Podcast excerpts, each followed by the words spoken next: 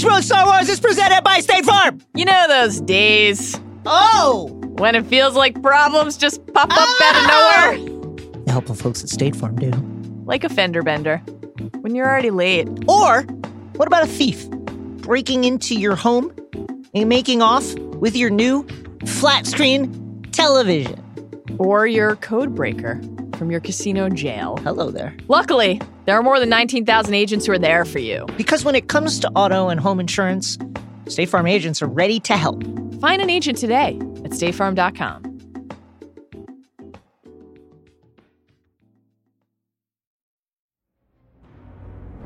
Hi, I'm holding for General Hugs. This is Hux.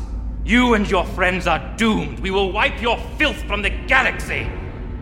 I want to tell you about binge mode. Hello? It contains adult content Can you. Can he hear me? and spoilers. Can. With a B? Long pod, kind of loud? I can hear you. Can you hear me? And now binge mode. BB-8, punch it! Please don't go this way. No, no, you're still holding on! Let go! Do you want to know the truth about your parents? Or have you always known? And you've just hidden it away? You know the truth. Say it.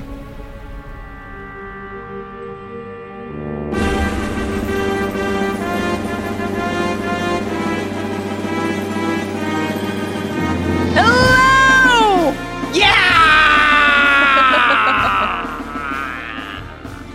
Thought you were going to give me a little porg sound. Little pests. Hey! They're, I know, but just, you can't let them get into your insulation and stuff. Tear Go anywhere the, you want. They're going to tear up the insulation, ruin the value of the vehicle. And welcome to Binge Mode Star Wars, proudly a part of the Ringer Podcast Network. Ah! I'm Mallory Rubin, editor in chief of TheRinger.com. Oh! A fantastic website. It's great.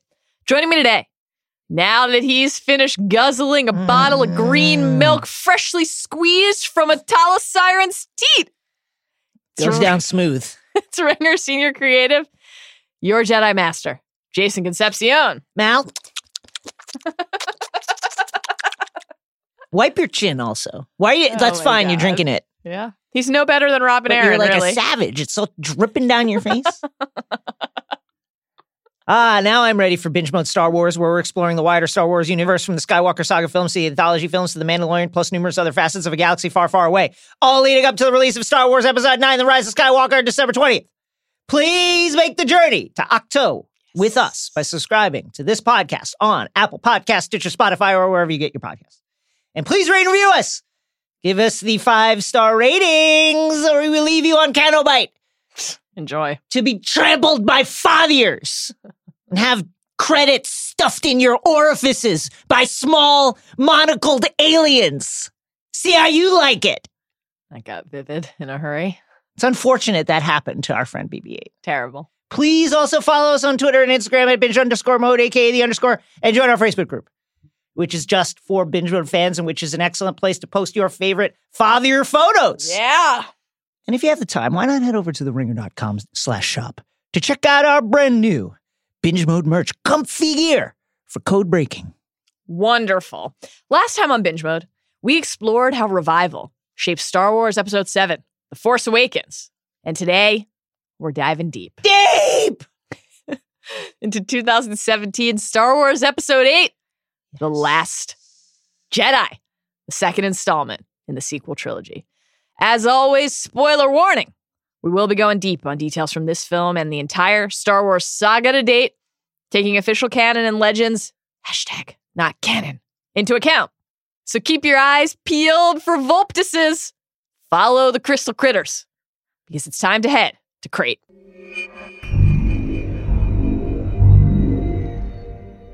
Jason, Yes. you have no place in this story. Oh, well, that's tough to hear. You come from nothing. You're nothing.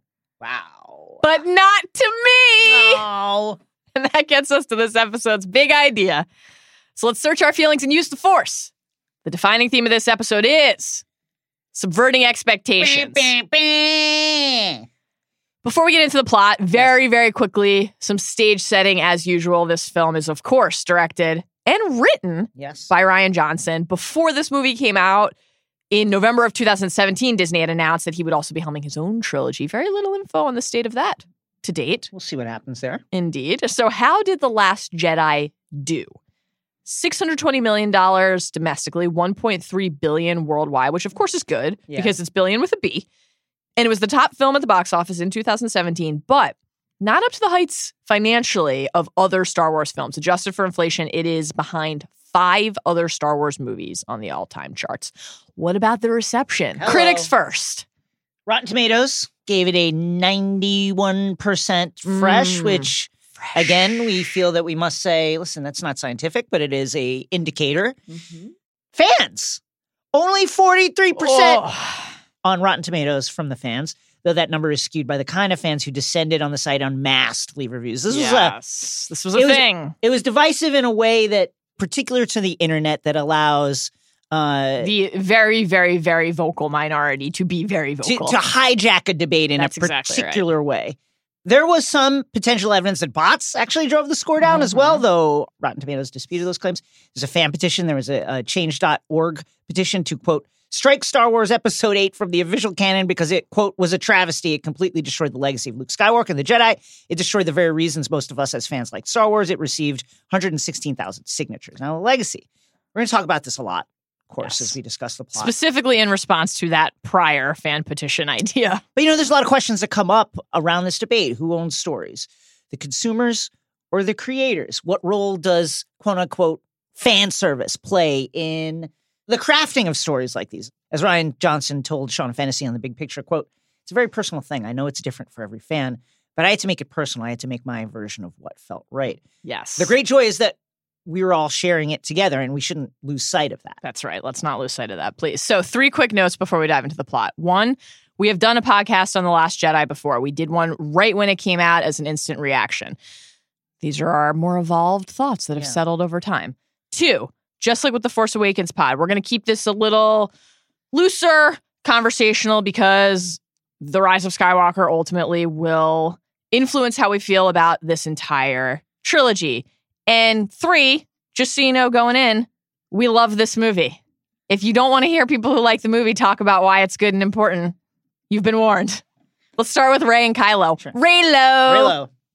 Now, this is the Luke movie in the way that The Force Awakens was Han's movie, but it's also a movie about the past, the future, the ties that bind, and the people and things that usher us from Mhm. one era into the next. And in that sense, it's Rey and Kylo's movie. And in particular, their relationship more than anything else. That's they and their bond are at the heart and soul of this movie, along with Luke. We're back with Kylo, who's back in his mask, in Mm. Snoke's presence. Speaking of scarred faces, he looks like a peach that sat in the sun for too long. Very weird Snoke face when we got to see him. The mighty Kylo Ren. When I found you, I saw what all masters live to see raw, untamed power. Beyond that, something truly special. The potential of your bloodline. A new Vader. Andy Serkis gets these fucking tones in the low register of his voice that's like, I know, it's amazing. "Whoa." This is the longest Star Wars movie. I wonder if it would have been the same length as all the others if he didn't speak that slowly. I, I, it works, I gotta say. it's very effective. Yeah. Very effective. Uh, just jarring to see him as like a normal-ish sized humanoid after the massive projection from The Force Awakens. That quote from Snoke, that idea, the potential of your bloodline, a new Vader, in the movie that is in large part about the Rey's parents or no one reveal, Yeah. is obviously a deliberate contrast. Kylo wants to break away from the fame of the name, not, of course, the Vader part. That is what he is drawn to, but from Luke, from Han, even to an extent from Leia, though that one is much harder for him as we see in this film. Rey wants to know who she is. Kylo wants to carve out a new identity in one person's image. Now I fear I was mistaken, Snoke says. And Kylo is kind of pissed. I've given everything I have to you to the dark side. What does Snoke say? Take that ridiculous thing off, meaning the mask. And we see this the wound that Rey left him with. Yes, there it is. You have too much of your father's heart in you, young Solo. Well, that's obviously the last thing that Kylo wants to hear. He just uh, killed the guy. And he's happy to remind Snoke of that. I killed Han Solo. When the moment came, I didn't hesitate. And look at you, Snoke says. The deed split your spirit to the bone. And that comment is ultimately a good sign for us as viewers who are invested in Kylo about the core disposition and ultimate choice that hopefully he can make.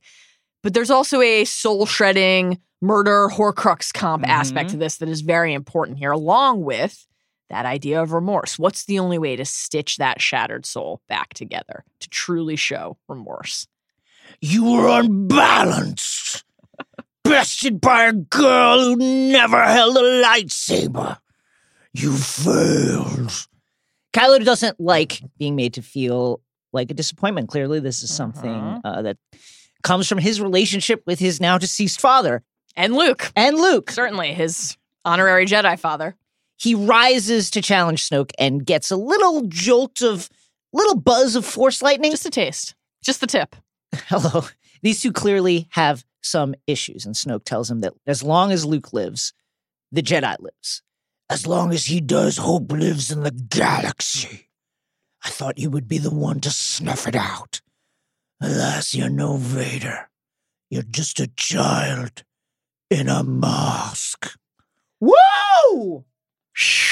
Savage stuff My goodness. that Razor. Sharp. absolutely sends a needle to the very exposed nerve at the center Yes. of Kylo's identity issues. You He's, thought Rey's lightsaber cut through him. My God. he's cosplaying this character, trying to build himself up into that image, of fake it till you make it Totally.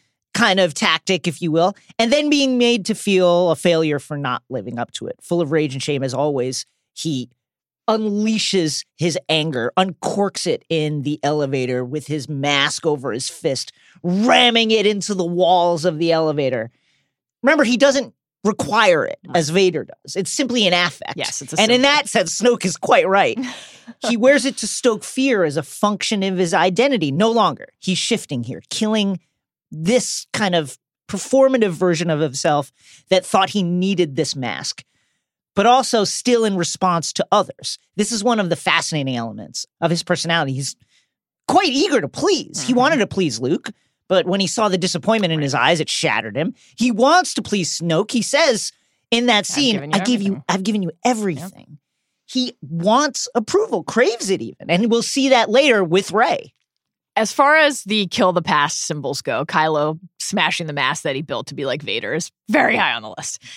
Rey's position, meanwhile, at the start of the film is the same, of course, as it was at the end of the prior one, both geographically there on Ahch-To with Luke, which we will talk about next when we get to Luke and the Jedi. And also in terms of how she feels about Kylo. At the beginning of this movie, she says there's no light left in Kylo Ray. She left him saying that he was a monster. But isn't there? While subversion takes many, many forms in this film, one of the primary vehicles is that kill the past idea that dominates the story. And yet, when Kylo, who was one of the primary fonts for dispensing that particular twisted brand of wisdom, first faces the chance to kill the past himself, he can't do it. Mm-hmm. He can't pull the trigger to blow up the ship that he knows his mother is on. Remember what we talked about in our Empire podcast about Kylo's test in the Cave of Evil on Dagobah, how he could not strike down his parents when he saw them there. Here, there's a very powerful moment when the sound in the sequence changes. It goes quiet. The Force, of course, Leia and Ben sensing each other, mother and son. And Kylo looks extremely emotional. Again, you've heard us say it a million times. Adam Driver, crushing it. Kylo killed his father, killed Han. As a viewer, you're sitting there in this moment wondering, does he have it in him to do it again? There would be no coming back from killing Han Solo and Leia. You couldn't recover from that. He does not, ultimately. He takes his finger off the trigger, a crucial, crucial moment in his redemptive arc, should there ultimately be one. Much like Anakin, who loved his mother and his lover, Kylo has two main tethers to that potential path to redemption Leia and, of course, Rey. And much of the film is structured around these FaceTime force bond, Yeah. aka force time. Shouts to Jen Yamato, we think, for coining this phrase when the film first came out. We first see it when Rey wakes up on Ahch-To and Kylo is getting his stitches out Little droid. Imperial droid, kind of knitting away. Clearly, neither of them has experienced anything like this before, Yes. and it is very Yeah, disorienting. nor, Rey, have, nor have we as viewers. yeah, Rey shoots off her blaster, which goes through the wall, and Kylo jerks as Yes. if he has been struck, and unsure for a moment if he has. Yeah. Good table setting for the later reveal when we see his hand covered in the spray of water Mhm. from the where Rey is, and that they can touch each other this way. They can they can pass some sort of matter between this bond. Yeah. Here they what? Semen? Jeez. Too much. Well, I mean, if here's the issue: if you're connected, Yeah. and then the connection, Oh, God, does it snap? yeah, Tough. You don't want- Mall-esque. you don't want that happening. Positively mall-esque. Here they both move outside in the hall, and he tries to use the force to overwhelm her will. You'll bring Luke Skywalker to me before she can get her defenses up. But immediately he realizes, So no, fast. this is not Yeah. w- what I think it is. And they begin to explore whatever this is. He's very curious about it. You're not doing this. The, the effort would kill you. Mm-hmm. He is a scholar of the Force, yeah, he's very he's fascinated with whatever this yeah. effect is. And that is ultimately correct. This kind of projection takes a tremendous power, as we will see at the end of this film. He asks if she can see his surroundings and says, I can't see yours. Mhm. Key here, Yes. since it means he can't find where she and Luke are. Just you, Kylo. This is something else. Mm. It's a new power. And as Rian Johnson explained in an LA Times interview around the release of the film, the Force evolving across Star Wars movies, Yes. us being introduced consistently to new powers, is actually consistent. Mm-hmm. Change is a constant in the franchise. Quote The truth is, because Star Wars, until The Force Awakens, had been set in amber, and we hadn't had a new Star Wars movie in 10 years, you forget they were introducing new Force stuff with each movie based on the requirements of the story. Force grabbing didn't come around until Empire. It wasn't in A New Hope. Same with Force Ghosts. They'd introduce new ideas of what could happen with the Force each time. Important to keep in mind. Ray busy making enemies of the Lanai Temple Guardians. This is terrible. She, I mean, she almost kills them Just say several times. sorry. I know. Like you almost dropped a fucking cliffside on them. I And mean, they're just almost. trying to it fold literally laundry. knocked the cart out of the poor alien's hands. Terrible. Almost killed two of them. Jesus. Rey! She immediately lies. To, she immediately lies to Luke about what happened with Kylo, and this Yes, is notable. very- Their next session is just a few minutes later. Why is the Force connecting us? He asks you and I. She tells him he's lost, having previously said he'll pay for what he did to Han. And he asks, "Hey, did uh, Luke tell you what happened Yeah. between us and that night I destroyed the temple?" And she says, "I know everything I need to know about you. You do? Ah, you do. That part kills me. The You have that do. look in your eyes from the forest when you called me a monster. To be fair, you had just killed your dad. That was tough. You are a monster. Yes, I am. It's a very sad moment, but also kind of it's an interesting energy from him because Mhm. it- he wants to be that monster. he wants people to in a- think in he's a- that monster. In a in a manner of speaking. I mean, he is that monster. He's killed again billions of people.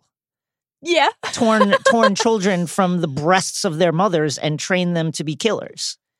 Well, I mean, when you list it out like that, I'm listing it. I'm openly listing it because I feel that it's important. I do think it is sad though when he says, I, obviously you're right. He's Yeah. a war criminal, but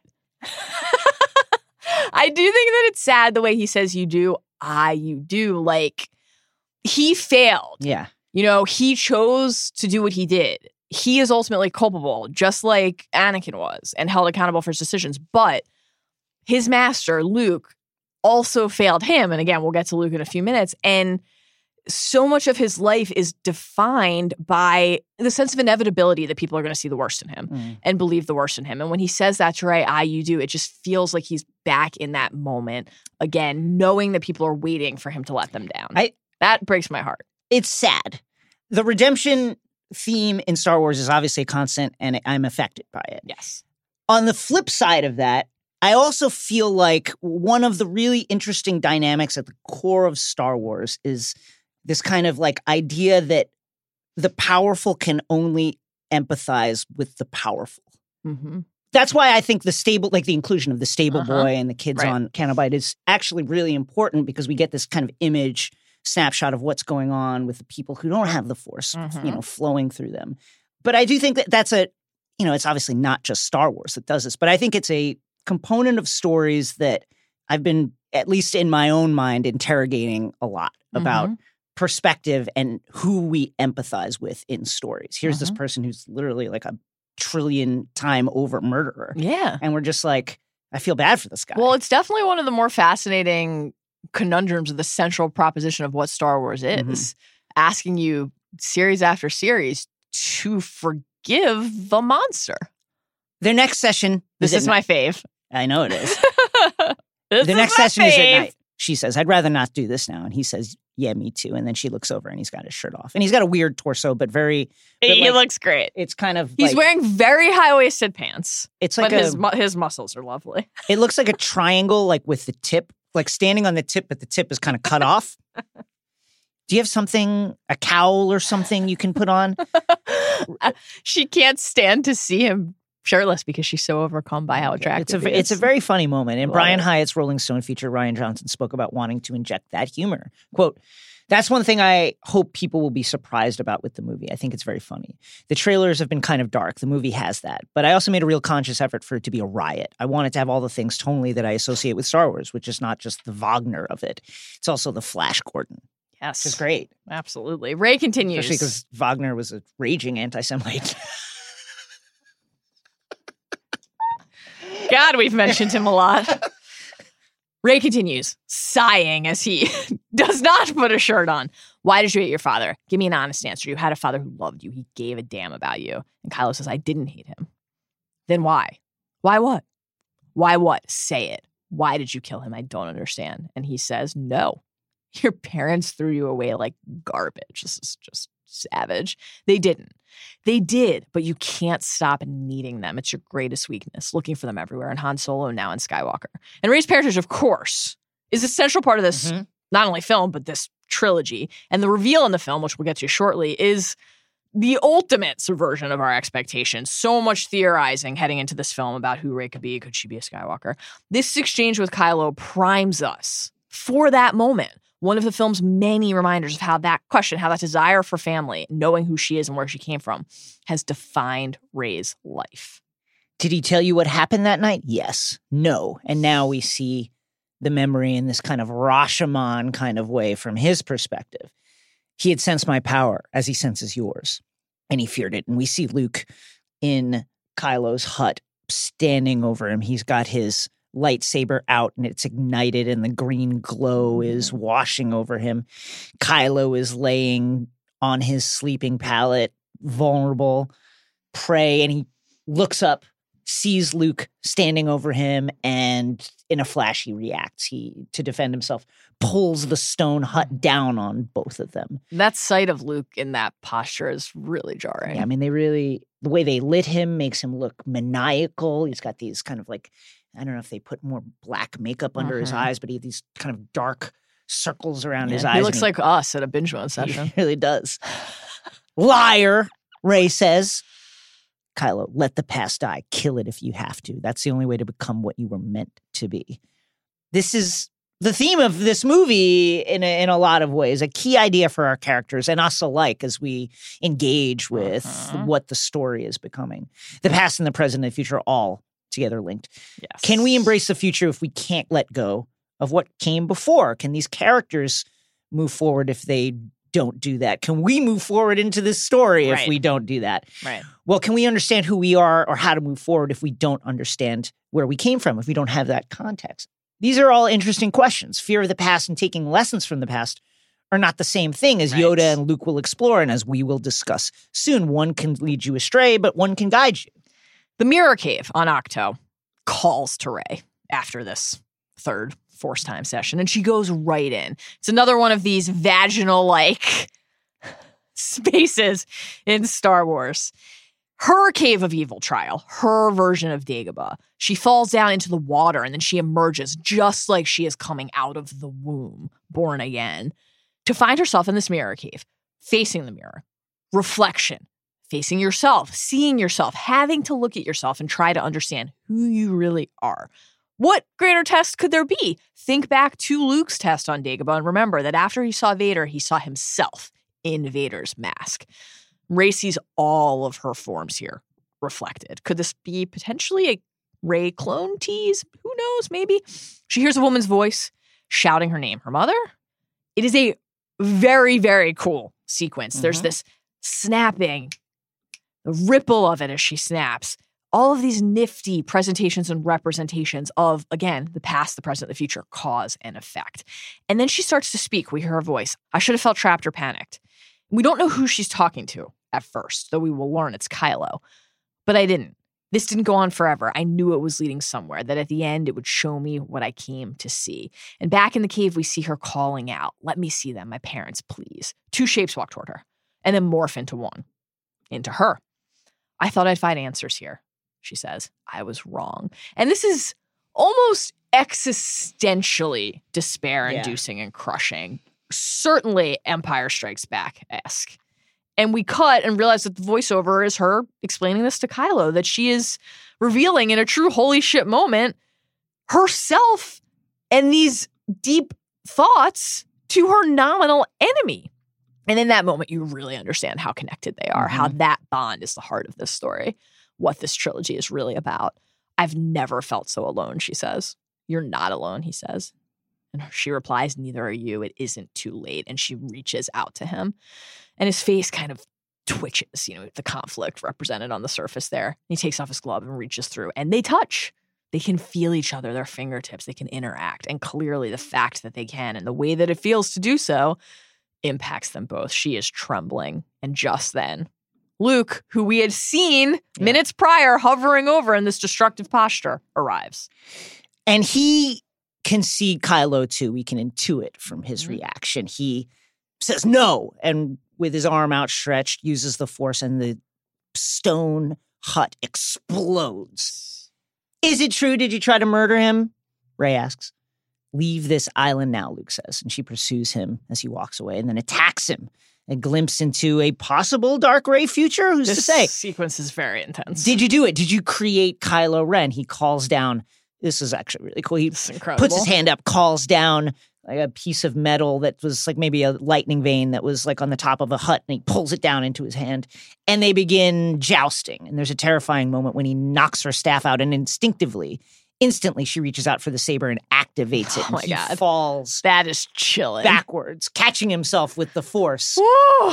And he looks terrified. Not that he'll die, but recognizing the, just as Snoke said about Kylo, the raw, untamed power. Yes.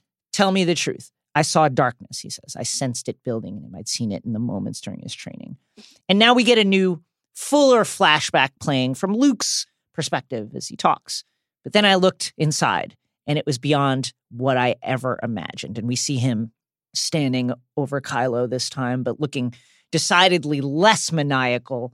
His lightsaber not yet ignited. He has his hand out and he's trying to read Kylo as he sleeps. Which is invasive and weird. I mean, I think this is just what the Jedi do, honestly. It's just the Jedi way. I stand by my take. I know, I, I agree, but like, again, they've been a fucked up organization for, Yeah. for millennia. Well, we'll get to that. and we hear something unfolding screams some kind of indication that there's a rage mm-hmm. or some kind of trauma that's really affecting kylo in his subconscious fueling him perhaps kylo stirs wakes up looks sees luke standing over him and he sees the the hurt and the disappointment and knows that luke has been peering into his mind and is he feels surely vulnerable and invaded by this luke doubted him and he knows it. And it's hard to find your way back from that. Imagine like a parental figure being able to peer into your very subconscious and be like, I know what you're thinking about. That kind of shame is almost impossible to actually And that what conjure forth. Yeah, and that what I saw there made me activate my lightsaber Yeah, as I I, hovered above you. The the despair that you would feel for knowing somebody you trusted and, and looked to to lead you could think that about you would, would be devastating. Luke told Rey that Snoke had already turned Kylo's heart. Quote, he would bring destruction and pain and death and the end of everything I love because of what he will become. And for the briefest moment of pure instinct, I thought I could stop him.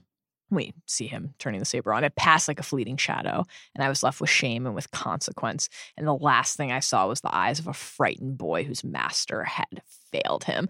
And that admission from Luke, again, just very Dumbledore esque, Yeah. the price of my shame, is a chilling reveal. And we will talk about the impact on Luke soon. But from Kylo's perspective, the look on his face, again, a young boy's face, tells us everything we need to know, more ultimately than what he does after.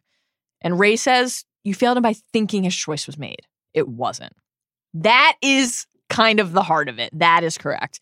If he returned from the dark side, that could shift the tide. This could be how we win. And Luke says simply, This is not going to go the way you think. Luke, of course, used to be the one challenging the message from the mentor. And a moment like this, an inversion like this, really reminds us how much time has passed. Rey is the headstrong prodigy who thinks that she knows best. It is, she says. Just now, when we touched hands, I saw his future. As solid as I'm seeing you. If I go to him, Ben Solo will turn. Now, there's no saying, given the ultimate outcome of the film, that that future has to completely be immediate. Maybe mm-hmm. she's sensing things that are still to come. But Luke says, Rey, don't do this. She goes to hand him a saber and he refuses to take it because it's hers now. Then he's our last hope, Rey says. But of course, she will be. She leaves to go to him, and in the elevator of Snoke's ship, she makes her pitch. You don't have to do this. I feel the conflict in you. It's tearing you apart. Ben, when we touched hands, I saw your future, just the ah. shape of it, but solid and clear. You will not bow before Snoke. You'll turn. I'll help you. I saw it. And the way she calls him Ben, which is like very, I mean, it's very Luke saying father. You know what I mean? It's like Dumbledore calling Voldemort Tom, meant to cut through the persona to the person at the core Yes. but with the intention in this case of trying to pull someone back to mm-hmm, soften mm-hmm. them pull them back to the light not in the case of dumbledore to anger or Right. even in fact to like belittle Yes. No doubt. this is all snoke's manipulation as we will see but it's also correct one of the central kind of mechanics of the redemption theme within star wars is confronting these hard choices even when the villain is luring the hero to do it. It's to mm-hmm. walk into the lion's den knowing that that trap has been set and say, I'm Still here. Still find your way out, right? And it's also not right in the sense that this is not the full picture. It could indicate what is still to come, a fascinating snapshot of the precarious nature of vision and prophecy. And right away, we're reminded of how touchy predestination is, how fickle a beast it is to sense the future. I saw something too because of what you saw. I know when the moment comes, you'll be the one to turn. You'll stand with me, Rey. I saw who your parents are. Ooh. In front of Snoke, Kylo hears that his master's faith in him is restored. The gleeful note in Snoke's voice Darkness rises and light to meet it. I warned my young apprentice that as he grew stronger, his equal in the light would rise. And he thought that would be Luke Skywalker, obviously, but it is Rey. More fodder for the nature and depth of their connection. Rey's reply here is incredible. You underestimate Skywalker and Ben Solo and me. That classic Star Wars idea. We heard it, of course, from Anakin to Obi Wan. You underestimate my power. And there, that was fueled by rage. We also heard it from Luke to Jabba. I warn you not to underestimate my powers. And that was measured, calm, determined. Rey is of a piece. She is uncommonly bold. And Snoke is unfazed, even happy, calling her a fool, telling them that he was the one who breached their minds, as he puts it. I stoked Ren's conflicted soul. I knew he was not strong enough to hide it from you, and you were not wise enough to resist the bait. This is, of course, a troubling development Yes. when we hear it, like learning that Voldemort was planting the visions in Harry's mind to lure him to the Department of Mysteries. Seeing that reality wash over her face is really tough. She, she does. Absolutely. Daisy really is Yes. great throughout this movie, but really, really good in these scenes. because when you realize something like that has happened, you then start to have to examine the nature of manip- manipulation and control. It's like playtest, that Black Mirror episode Mhm. that we like so much. If you can't trust your own mind, then you have no tether to anything anymore. I think, and then there's something else too that's, you know, Rey on her journey has just been like a rocket ship going straight up in terms of her potential. She's right. This become is a, check. this is a check. She's become an important cog in the uh, resistance war machine. She's felt her power in the force grow at almost Yes. every turn, becoming a better lightsaber dueler, becoming more powerful in the force, learning more things about the force almost at every second. And here she realizes, oh, here's where the edge of my my ability to see is. Here's where the edge of my power is. I've just come into contact with somebody who's much more powerful than I am. I actually am not sure what I'm doing at this at this mm-hmm. particular stage. And it mm-hmm. is a reality check. Yes, that's a great point. There is, though, a little bit of a life raft in that Yes. reveal, which is that even his master knows that Kylo is conflicted. Rey remains steadfast as Snoke makes her look out through the window at the destruction unfolding with the fleet. So reminiscent of the Emperor making Luke look out from the deuce Yeah. in Return of the Jedi. She remains unwilling to quit and she reaches out with the Force to grab, I like summon it. I like it. Kylo's I love the fight. A red saber in Rey's hand. One potential future that we're glimpsing here, just giving us that image in this movie is so huge. And when the saber lands back in front of Kylo, it spins. And it's almost like a game of spin the bottle. Where will it land? Who will he end up with? My worthy apprentice, Snoke says, son of darkness, heir apparent to Lord Vader. Where there was conflict, I now sense resolve. Where there was weakness, strength. And he's right. Only the resolve is to kill Snoke and side Yes. with Rey. Complete your training and fulfill your destiny. Ah, there's that word again, destiny. But who decides? We do with our choices. I know what I have to do, Kylo says, and that is, again, mirror phrasing to the exchange he had with Han, to what he said, to what he expressed right before he killed his father. Rey calls out to him, Ben. And as Snoke is just up there stumping, totally oblivious to what's unfolding, saying, I see his mind, I see his every intent. Kylo uses not his lightsaber in his hand, but his other hand to activate Luke's lightsaber next to Snoke, slicing him Maul style in half. A shocking moment. Absolutely shocking. One, because of the deftness and the subtle beauty of the scheme that Kylo unfolded in front of us as a way to like juke out his master. Incredible, but also because of the way it subverted this idea that Snoke was going to be the big bad. Yes. Um, immediately took him off the board. That Yes. he's just a step along the way. And this is another area where A certain segment of fans were outraged. And this is honestly just a taste thing. We're not here to tell you to Sure. like something or not like it. Everybody is allowed to feel however they feel about the movie. It would be lovely if the discourse didn't need Yeah. to get so toxic. You're you're entitled to like the movie or not. We are explaining why we like it. The film set up a big bad and then cut him down. I found this fascinating because to me, it's like, you know, it's that thing when you're. When you're like young and coming up, and you're like, I just wish everybody get out of my way. Like, I get it from Kylo. He's just like, you know what? Get out of my way. Like, I want to do this now. But there's something thrilling in that idea, the defying of convention, reworking the template. Maybe Kylo's going to become the true, like, evil villain now. And what does this mean for the First Order? Right. And in the process of reworking the template and subverting these expectations we have, it reinforces that Rey's choices and Kylo's choices dictate this trilogy. It's not the work of this dark puppeteer. And we hope that remains true because it's, Please. it's it, Please, God. For me, it's like it absolutely exhilarating It is thrilling. to be like, oh wow, we're just out in new space. Here's the thing. Again, here's the thing I haven't seen before. From an EW interview before the film, Johnson teased that Snoke's full background wouldn't be revealed because, quote, similar to Rey's parentage, Snoke is here to serve a function in the story, and a story is not a Wikipedia page. Mm. The filmmaker says, quote, for example, in the original trilogy, we didn't know anything about the Emperor except what Luke knew about him, and he's the evil guy behind Vader, and that's absolutely true. Then in the prequels, you knew everything about Palpatine because his rise to power was the story. In The Last Jedi, Johnson says, we learn exactly as much about Snoke as we need to. just I just admire the confidence that he has in making this story. Rey thinks after this death stroke that Kylo has chosen her. Sure. Sabers in both of their hands, they engage the guards, and absolutely riveting, mm-hmm. stunning duel ensues. I mean, this is just one of the best shot and most stylistically entertaining lightsaber duel in the series. it's it's aw- incredible. Does it matter if every single dance step in the choreography makes sense? Sometimes there are guards standing there who could be killing them and aren't. I, I no, don't care about that. it's gorgeous. It's awe-inspiring. And what do we always say about Star Wars duels? What really separates them beyond the visually stunning nature of them? The stakes. the relationship, good, evil, dark, light, balance, the fate of the Jedi and the Resistance and the galaxy, and most importantly, their souls.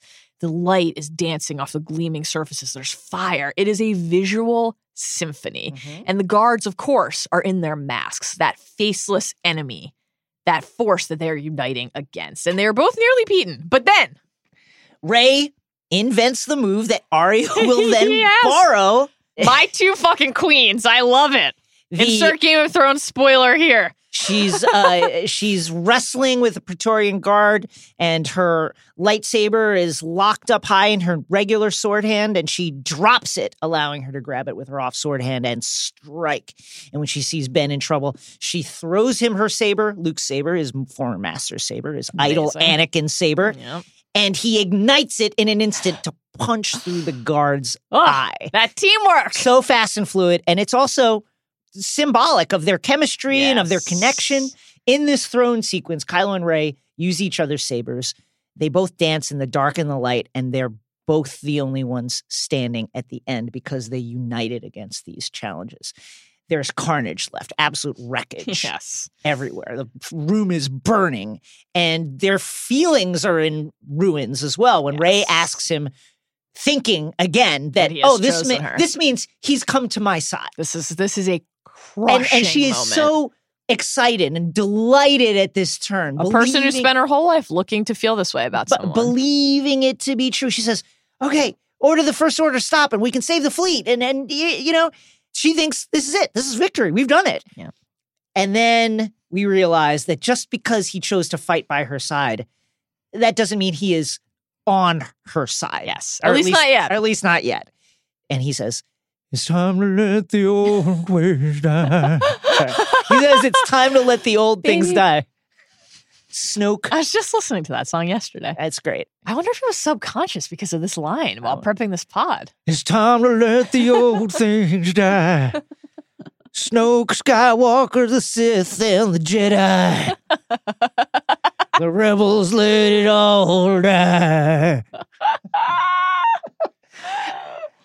Obviously, this is incredibly metatextual. Incredibly.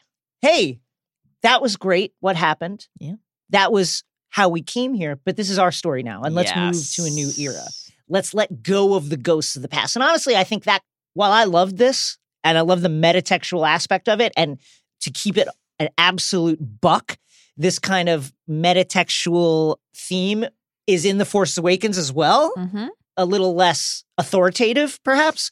But I think this on top of like some of the story choices is what probably turned some of like the old Star Wars heads off in a, in a certain way. It's like you're watching the characters say, "Skywalker, forget forget about all that stuff." Yeah, and we're we're gonna keep talking about this Yeah. as we discuss Kylo and Rey and Luke, but it's all a matter of perspective. again, yeah, I think for us, the difference is that while this bristled some fans, you know, the movie on the whole, and particularly with Luke, it embraces and examines this idea in I think a very healthy I agree way, with that. a progressive. can't way. wait to talk about this. In a Yes. second. So here, Kylo says, Rey, I want you to join me. We can rule together and bring a new order to the galaxy. Boy, eh, he might be more like Anakin than we thought. that's Yeah. just that's Anakin's pitch to Padme right there. Yep. He is conflicted, drawn to both dark and light, but also power mad, led by hubris. And Rey's reply is absolutely shattering. Don't do this, Ben. Please don't go this way. She has spent her whole life looking for belonging, doesn't want to lose him like this. And she believed so fully that she could save him. And then the reveal. No, no, he says, you're still holding on. Let go. Do you want to know the truth about your parents? Or have you always known and you've just hidden it away? You know the truth. Say it. Say it. And this is a really remarkable sequence. So well acted. They have mm-hmm. such great magnetic chemistry together, such palpable emotion, such an important, bold choice here for Star Wars that can tap into the essence here of fantasy stories. They were nobody, she says. Kylo. They were filthy junk traders who sold you off for drinking money. They're dead in a pauper's grave in the Jakku desert. You have no place in this story. You come from nothing. You're nothing, but not to me. And then he reaches out his hand. Join me. They call that negging. and she's weeping and his face is trembling. And then he says, please, with such desperation. They both are desperate for the other person to make that choice. He needs someone to choose him too. Let's spend a couple minutes here talking about the parentage reveal because Yep. obviously it was a massive source of contention. We loved it. First, let's get a little bit of an explanation from the man who came up with this decision. To Rolling Stone on the reveal and the intent of subversion, Rian Johnson said, I really, really believe that it has to be rooted in something that has an emotional impact. And that's the only thing that matters. Surprise is fine, but surprise by itself is cheap. Mhm. Yes, that's exactly right. The emotional and deeply rooted resonance of I am your father in The Empire Strikes Back is why we remember it, not because, oh my God, I never would have guessed that he was. To us, this was a courageous choice, especially on the heels of The Force Awakens, which, again, while we are very fond of that movie, is a New Hope remake. This is fresh. This is new. This is bold. It fully subverted the expectations of Rey being a Skywalker, a Kenobi, Mhm. a Palpatine, a Snoke, some bold faced, great, impactful Star Wars name. And crucially, in doing so, it taps into an absolutely essential elemental fantasy idea that anyone can be special. Yes. And as core as that is to the fantasy story experience, not every story actually has the courage to make that choice. Anyone can make a difference. It doesn't matter who you were born, it matters who you become. And Rey being no one and becoming someone, it's not a slight on the Skywalker name or the Skywalker saga. It is a reminder that anyone can go from farmer to savior. furthermore, uh, for me at least, what what I found gratifying about it was this. Like I said, we're already in a story in which the immensely powerful empathize and forgive the powerful without any input from the billions of other lives that have been impacted by a, a person who, you know, has killed many many people. And so, like the idea that this one, it wasn't just some kind of like royal family drama. Right. I found to be quite refreshing. Like, okay, this is not just this one kind of fucked up weird family that just keeps having uh, certain members go bad and kill lots of people and then having to be brought back to the light. I thought that was great. Now, was this the plan? Will it remain so? As we've seen in Force Awakens and The Last Jedi, and as we've talked about on this podcast, it really feels like that there's a lot of audibles being called how much of an overarching story there was feels like not much feels not like not much existing architecture so maybe this changes hopefully this is not just a red herring and will prove to uh, remain the case Yes. uh, but we can't be sure. As we see in another Brian Hiatt's Rolling Stone feature, Johnson enjoyed what seemed like an almost unfathomable level of autonomy in shaping The Last Jedi story. He says no one dictated a single plot point, that he simply decided what happened next. And he's baffled by fans who are concerned by the idea that they're, quote, making it up as we go along. Quote, the truth is, stories are made up. That's absolutely the case, yes. Whether somebody made this whole thing up 10 years ago and put it on a whiteboard and we'll all have to stick to that, or whether we're organically finding it as we move forward, it doesn't mean that any less thought is being put into it. Intercut with Holdo's maneuver and Finn and Rose's last push, Rey reaches out her hand and we think maybe this is it. Maybe Mhm. she's going to go with Ben. yes. Clearly, there's a part of her that, that Wants wants, to. to. do Yes. so. She wants to save him and they are drawn to each other.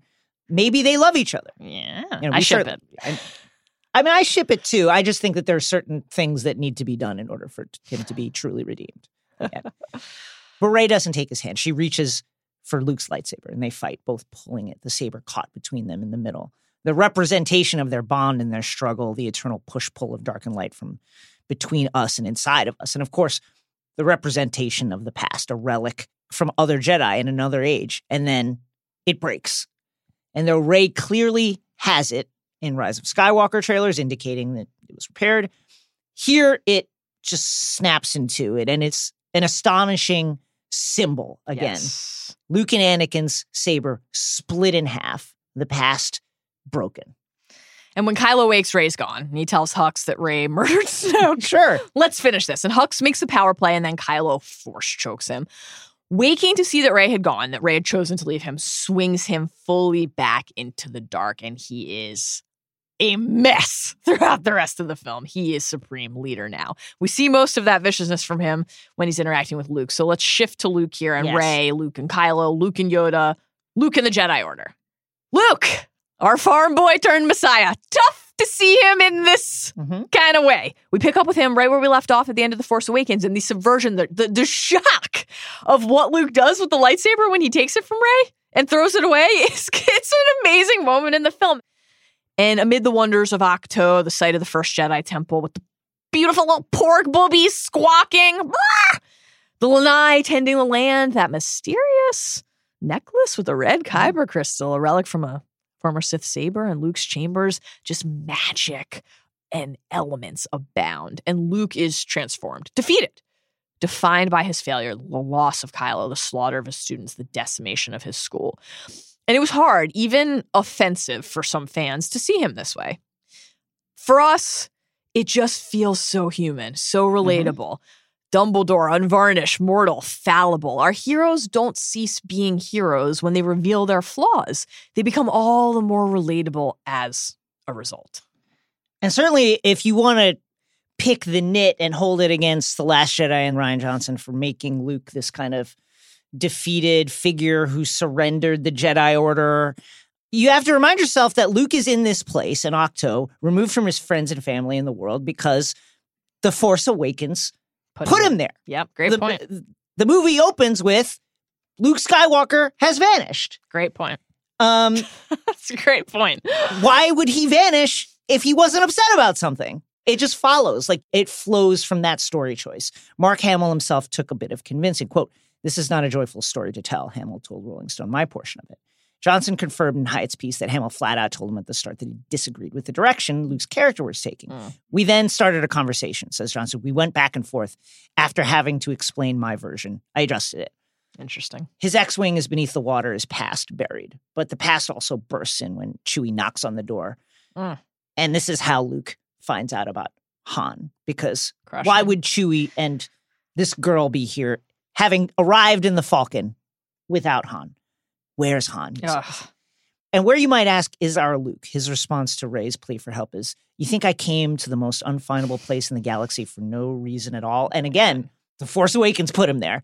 He's guzzling green milk, I love the way that Rey, when she's watching, kind of looks away Yeah, like shit's this is a private act that she shouldn't see. And he's- also that Luke just has a modern day like Nalgene water bottle. and he's gone uh, native. This is really Yes. Luke Skywalker in Castaway, cliff jumping, fishing with a like 80 foot spear. Why do it that way? I- that's the way he wants to do it. And when Rey hears whispers, she goes to the sacred tree. More on that tree coming up in the eight. And Luke follows and observes. This place, like the lightsaber in the last film, is calling to her. Who are you? He asks. I know this place, she says. And there's this reverence from her dreams. It was built, Luke says, a thousand generations ago. The Jedi texts are here.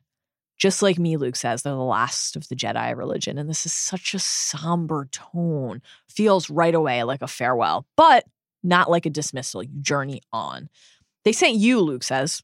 What's special about you? Where are you from? She says, nowhere. No one's from nowhere. Jakku.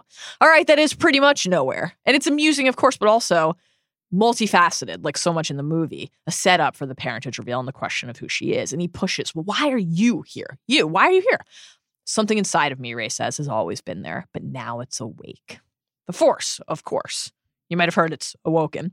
and I'm afraid, she says. I don't know what it is or what to do with it, and I need help. You need a teacher, Luke says. I can't teach you. Ah, the meeting of the mentor, that crucial step on the hero's journey that we've talked about so much, so central to Luke's own arc, first with Ben, then with Yoda. Rey needs the same. Why not? I've seen your daily routine. You're not busy. Hey, hold on. It's great stuff. This is judgmental. I loved it. The laughs, however, do not last long. I will never train another generation of Jedi. Came to this island to die. It's time for the Jedi to end. Now, this is shocking Shocking. to hear. Yes. We have been harsh on the Jedi, and I think rightly so. Their rigidity, Yeah. you're still meditating on it? their own Yoda? kind of particular brand of hubris and disconnection and arrogance certainly facilitated, or at the very least, turned a blind eye Missed. to Palpatine's rise yes. and helped usher Anakin into the Emperor's waiting arms. Yes. But ending it entirely? In speaking to Rolling Stone, Johnson addressed the patterns everyone knows about the saga and how he had to deal with them when writing. even just as a Star Wars fan, you realize there are patterns etched into your brain of how you think it should go. It's tough because you don't want to let yourself be guided by those deep set grooves in your brain, but you also don't want to make creative decisions just to spite those. Luke ultimately won't want that. He goes to the Falcon, to the relic from his past, and he sees Han's dice, which he takes. They will be key later in the film. And then he sees R2. Oh, this is lovely. Old friend, he says, I wish I could make you understand. really emotional, but I'm not coming back. Nothing can make me change my mind. And R2, crushing it as fucking always, yeah. responds by playing the Leia hologram that started this all. Oh, Help me, Obi Wan Kenobi, you're my only hope. That was a cheap move, Luke says, but it's a great one. History and change all at once, a microcosm here for what the movie is trying so boldly to do. And also, we would be remiss not to say, a reminder that Luke once wanted to fuck his sister. Yeah. Never forget.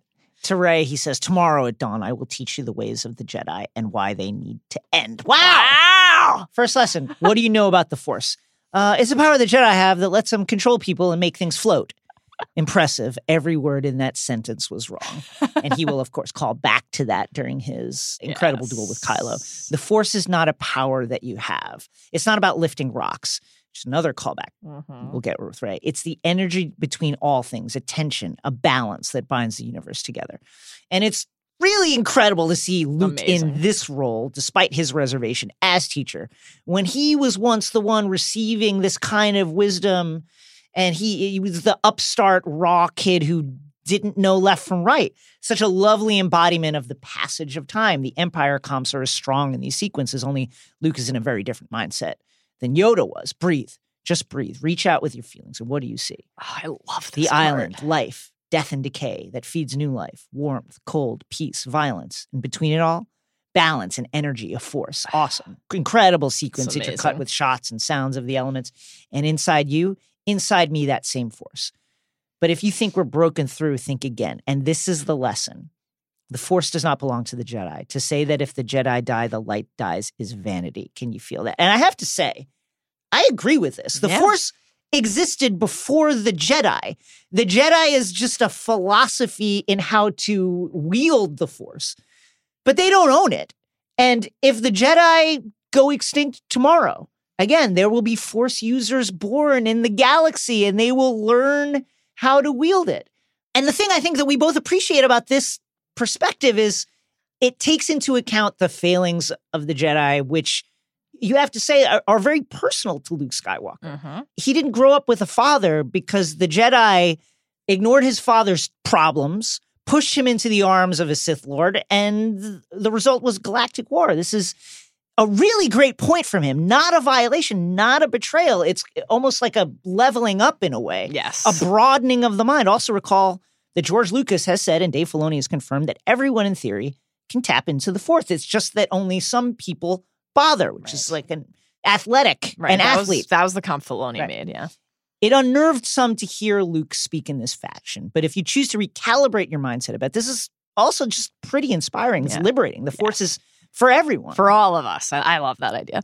And then we get a quite jarring sequence. There's something else, Rey says, beneath the island, a place, a dark place. This, of course, is the mirror cave that we already discussed. Balance, Luke says, powerful light, powerful darkness. It's cold, Rey says. These fulcrums, these dark force locuses. The ground starts to crack, the rocks fall. It's calling me, she says. Resist it, Rey, Rey, Rey. And we can see shots of the entrance to that cave, her cave of evil test. But Luke's horror is the telling part. You went straight to the dark, he said. Kylo's pull to the light and Rey's pull to the dark are equally strong and imperative examinations and plot points. That place was calling to me, she said. It offered something you needed, Luke said. And we've talked about this so many times. That idea that Luke would ask, is the dark side more powerful? And Yoda would Mm. say, no, faster, easier, right? You didn't even try to stop yourself, Luke says. He's afraid of this after Ben. Yep. Can't do it again. Can't be party to it again. I've seen this raw strength only once before, he says, in Ben Solo. It didn't scare me enough then. It does now. Another way here in which they are connected the sheer force of their strength, their power, and the fear that that instills in others. Second lesson. Now that they're extinct, Luke says, the Jedi are romanticized. deified. But if you strip away the myth and look at the deeds, the legacy of the Jedi is failure. Key idea here, huge, as we've been Yes. discussing hypocrisy, hubris.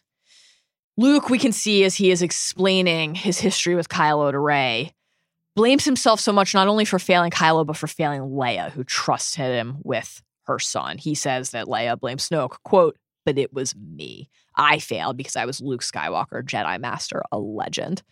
Now, the reason that he thinks he failed is, at least in part, wrong. He failed because people are not perfect, no matter how hard they try to be. And he's failing now, here, by refusing to acknowledge that fact. Rey needs him to try. I need someone to show me my place in all this, she says. You didn't fail Kylo. Kylo failed you. I won't.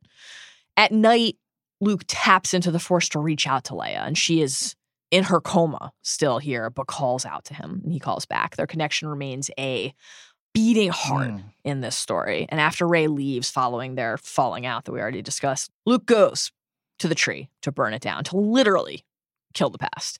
And then Force Ghost Yoda appears. Applause in the theater. Oh my God. Shouts. we, we screamed. yeah.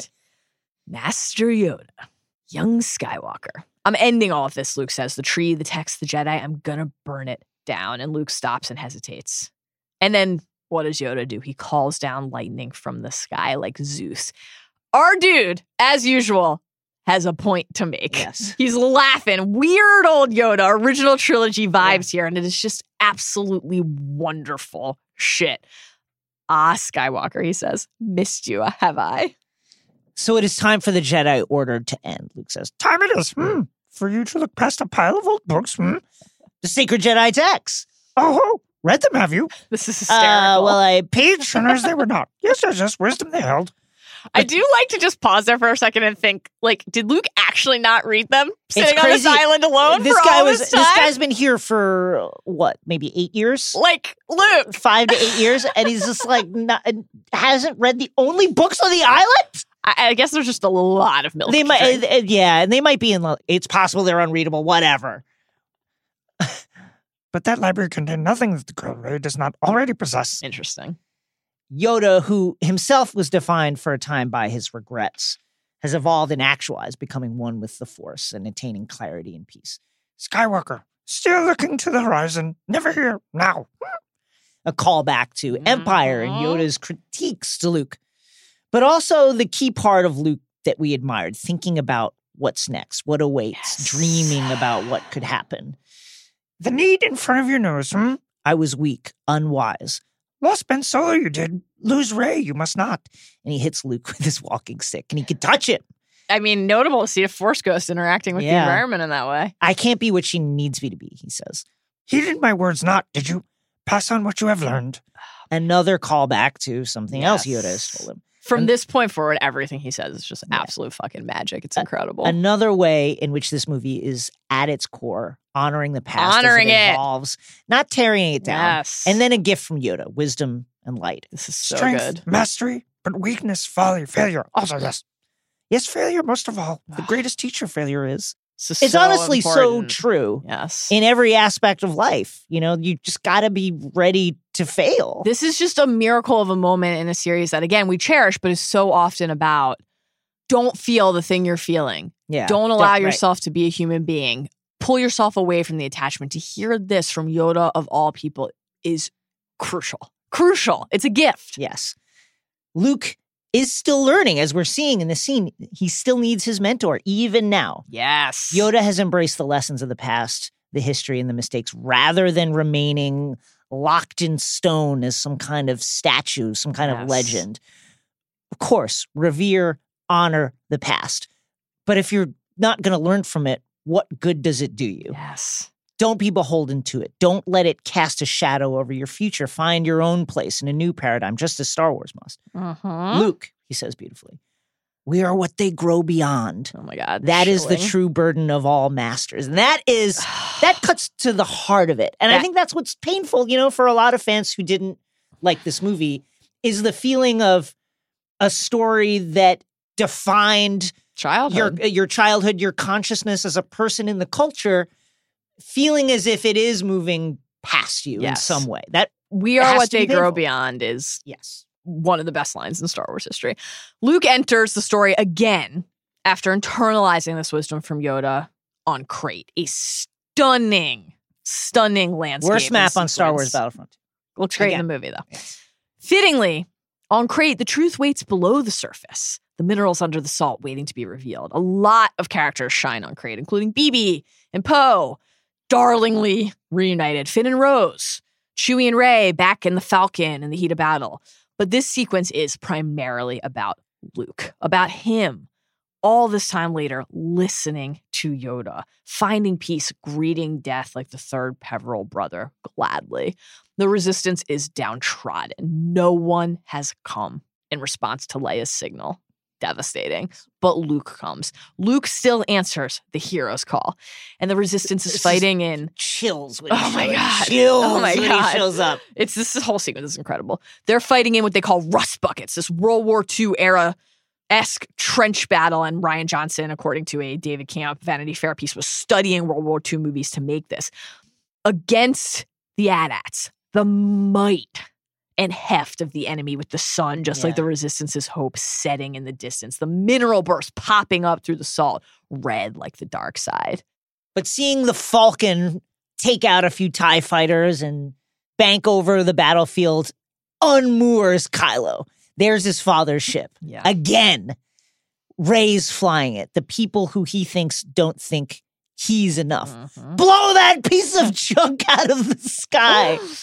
Kylo gives his no quarter, no prisoners order, even though he knows that his mother is in there. Quietly, one of the funniest moments in the movie is when Kylo gives a command and then Hux repeats it, and Kylo looks at him like, "I just said that." That The and the Hux Kylo energy is so funny. that and the moment when uh You- Hux do you think you got him? and then later when when Hux is like when Kylo wants to go down and Yeah. fight Luke and he's and Hux is like uh, don't get involved and then he throws him and then the guy's like the guy who's like driving the shuttle's like landing now okay and speaking of Leia inside the base she says we fought till the end but the galaxy has Mm. lost all its hope the spark is out and this is devastating to hear from her especially Of and then people. A New Hope. Is that Luke Skywalker's music?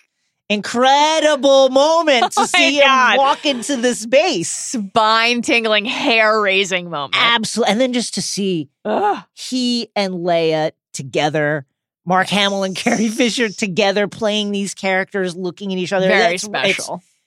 Intensely emotional. I remember it was just like you just felt it all throughout your body watching Oh that in God, the movie. It was absolutely. unbelievable. And so we're treated to this truly tender, wonderful moment between them. That is ultimately their farewell. I know what you're going to say. I changed my hair. It's nice that way. Leia, I'm sorry. I know you are. I'm just glad you're here at the end. I came to face him, Leia, and I can't save him. I held out a hope for so long, but I know my son is gone. No one's ever really gone. And that, there's a lot of different things going on there and a lot to unpack. Letting go, but also Yes. remembering, crucially, that things, the people, the stories that we love never really leave us. As Old Nan says, the stories are, the stories wait, they hold hands. And he gives her Han's Dice and kisses her head. And it is a very incredibly touching scene, especially now knowing that it is goodbye for them as characters and then goodbye to Carrie Fisher as an, as an Oh. actress. Oh my God. It's very emotional. And then the music changes. Luke gets up and makes his movie walks. He winks at 3PO, goes That's out to a good- battle. Master Luke. Incredible moment. Luke is completely and totally in command A force projection, as we will learn. That's the reveal. And there are a lot of clues. His hair is different than it had been throughout the film. His outfit is different. We'll see he's carrying a blue lightsaber, not the green one that we know he has. His feet, when he moves, his salt on the earth does not shiver. But Luke moves here like a titan of this tale, which he is. He's like a god walking through the crowd. The way that they look at him with such reverence. It's it's this is the Western element, the gunslinger, you know, like and it's religious too. Yeah. The cannon, the battering ram cannon, has blasted a hole through the base's door, and it's still glowing the red embers. And he walks through it like Moses parting the Red Sea. incredible. Kylo sees him, and he is enraged. The earth that he's looking down on, that Luke is walking out to, marred, scarred, literally scorched earth. I want every gun we have to fire on that man, he says. And he has such hate, such anger for Luke, who lost faith in him. And the image is astonishing. The full might and weight of the First Order, the setting sun behind them bearing down on Luke. One person, one ray of hope. Hux's "Do you think you got him?" line that we mentioned is absolutely hysterical, but the violence that we're seeing from Kylo is not amusing. It is horrifying and hard to overlook. And when Luke emerges unharmed, he brushes his shoulder. Incredible flex from our guy, Luke Skywalker. And Kylo, too blinded by his anger here, doesn't stop to ask how that happened, how he's standing there after that. Could this be a trick? He just rushes. You noted last pod that Kylo is in a rush, and you Yeah, feel that here too. rush. Supreme Leader Hux says, "Don't get distracted." But this is. Kylo, this is Kylo's nature. Despite telling Rey to kill the past, and despite him seeking to do that here with Luke, this is the great irony and the great contradiction. He is the one who can't let go. He is totally caught in the past. Did you come back to say you forgive me? Kylo says to Luke, to save my soul.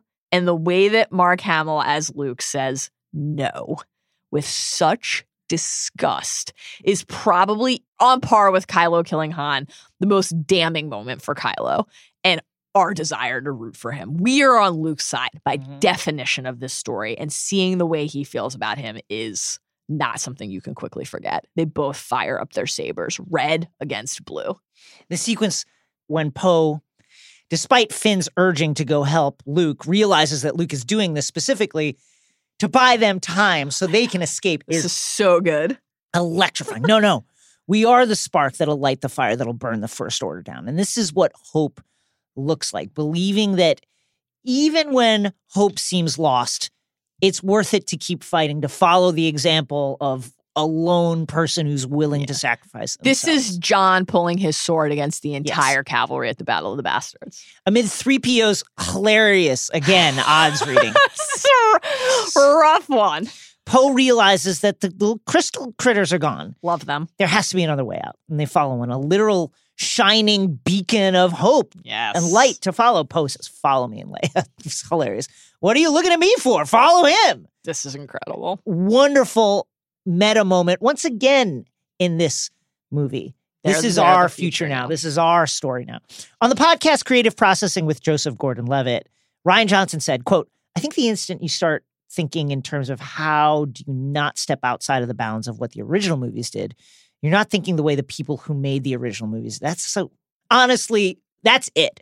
George Lucas was never like, oh, what are the boundaries of No. these movies? He was like, no, let's blow past these boundaries. Yes. He continues, with every movie, they were pushing it forward. With every movie, they were stepping outside those bounds and pushing the characters into new, emotionally honest, but surprising places.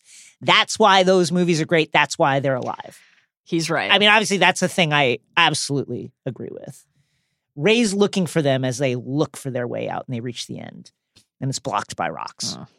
The critter can get through because he's a little tiny little baby, Bobby. but they can't move these rocks. Symbolic. Yes. Can we push through this blockade? The weight of these Uh-huh. expectations.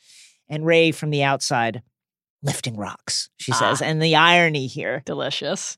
Back out front, Kylo charges, and his feet are moving the salt, but Luke's again are not. I failed you, Ben. Luke says, I'm sorry. Again, echoes, shades of Obi Wan's lines to Anakin on Mustafar. I have failed you, Anakin. I have failed you. That pain is real. Mm-hmm. That connection between Kylo and Vader is also real. They are at fault, they are culpable, but they also were failed by someone to an extent.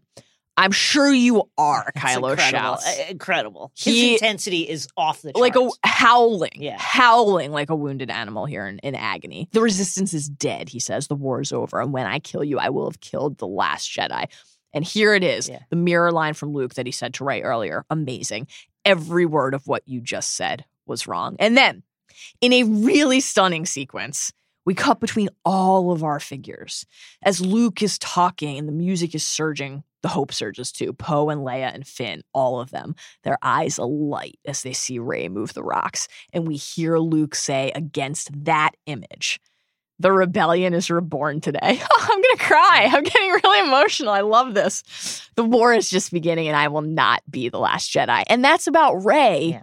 but it's also about our story. Embracing the future does not have to mean forgetting what came before it. The Force, remember, connects all things.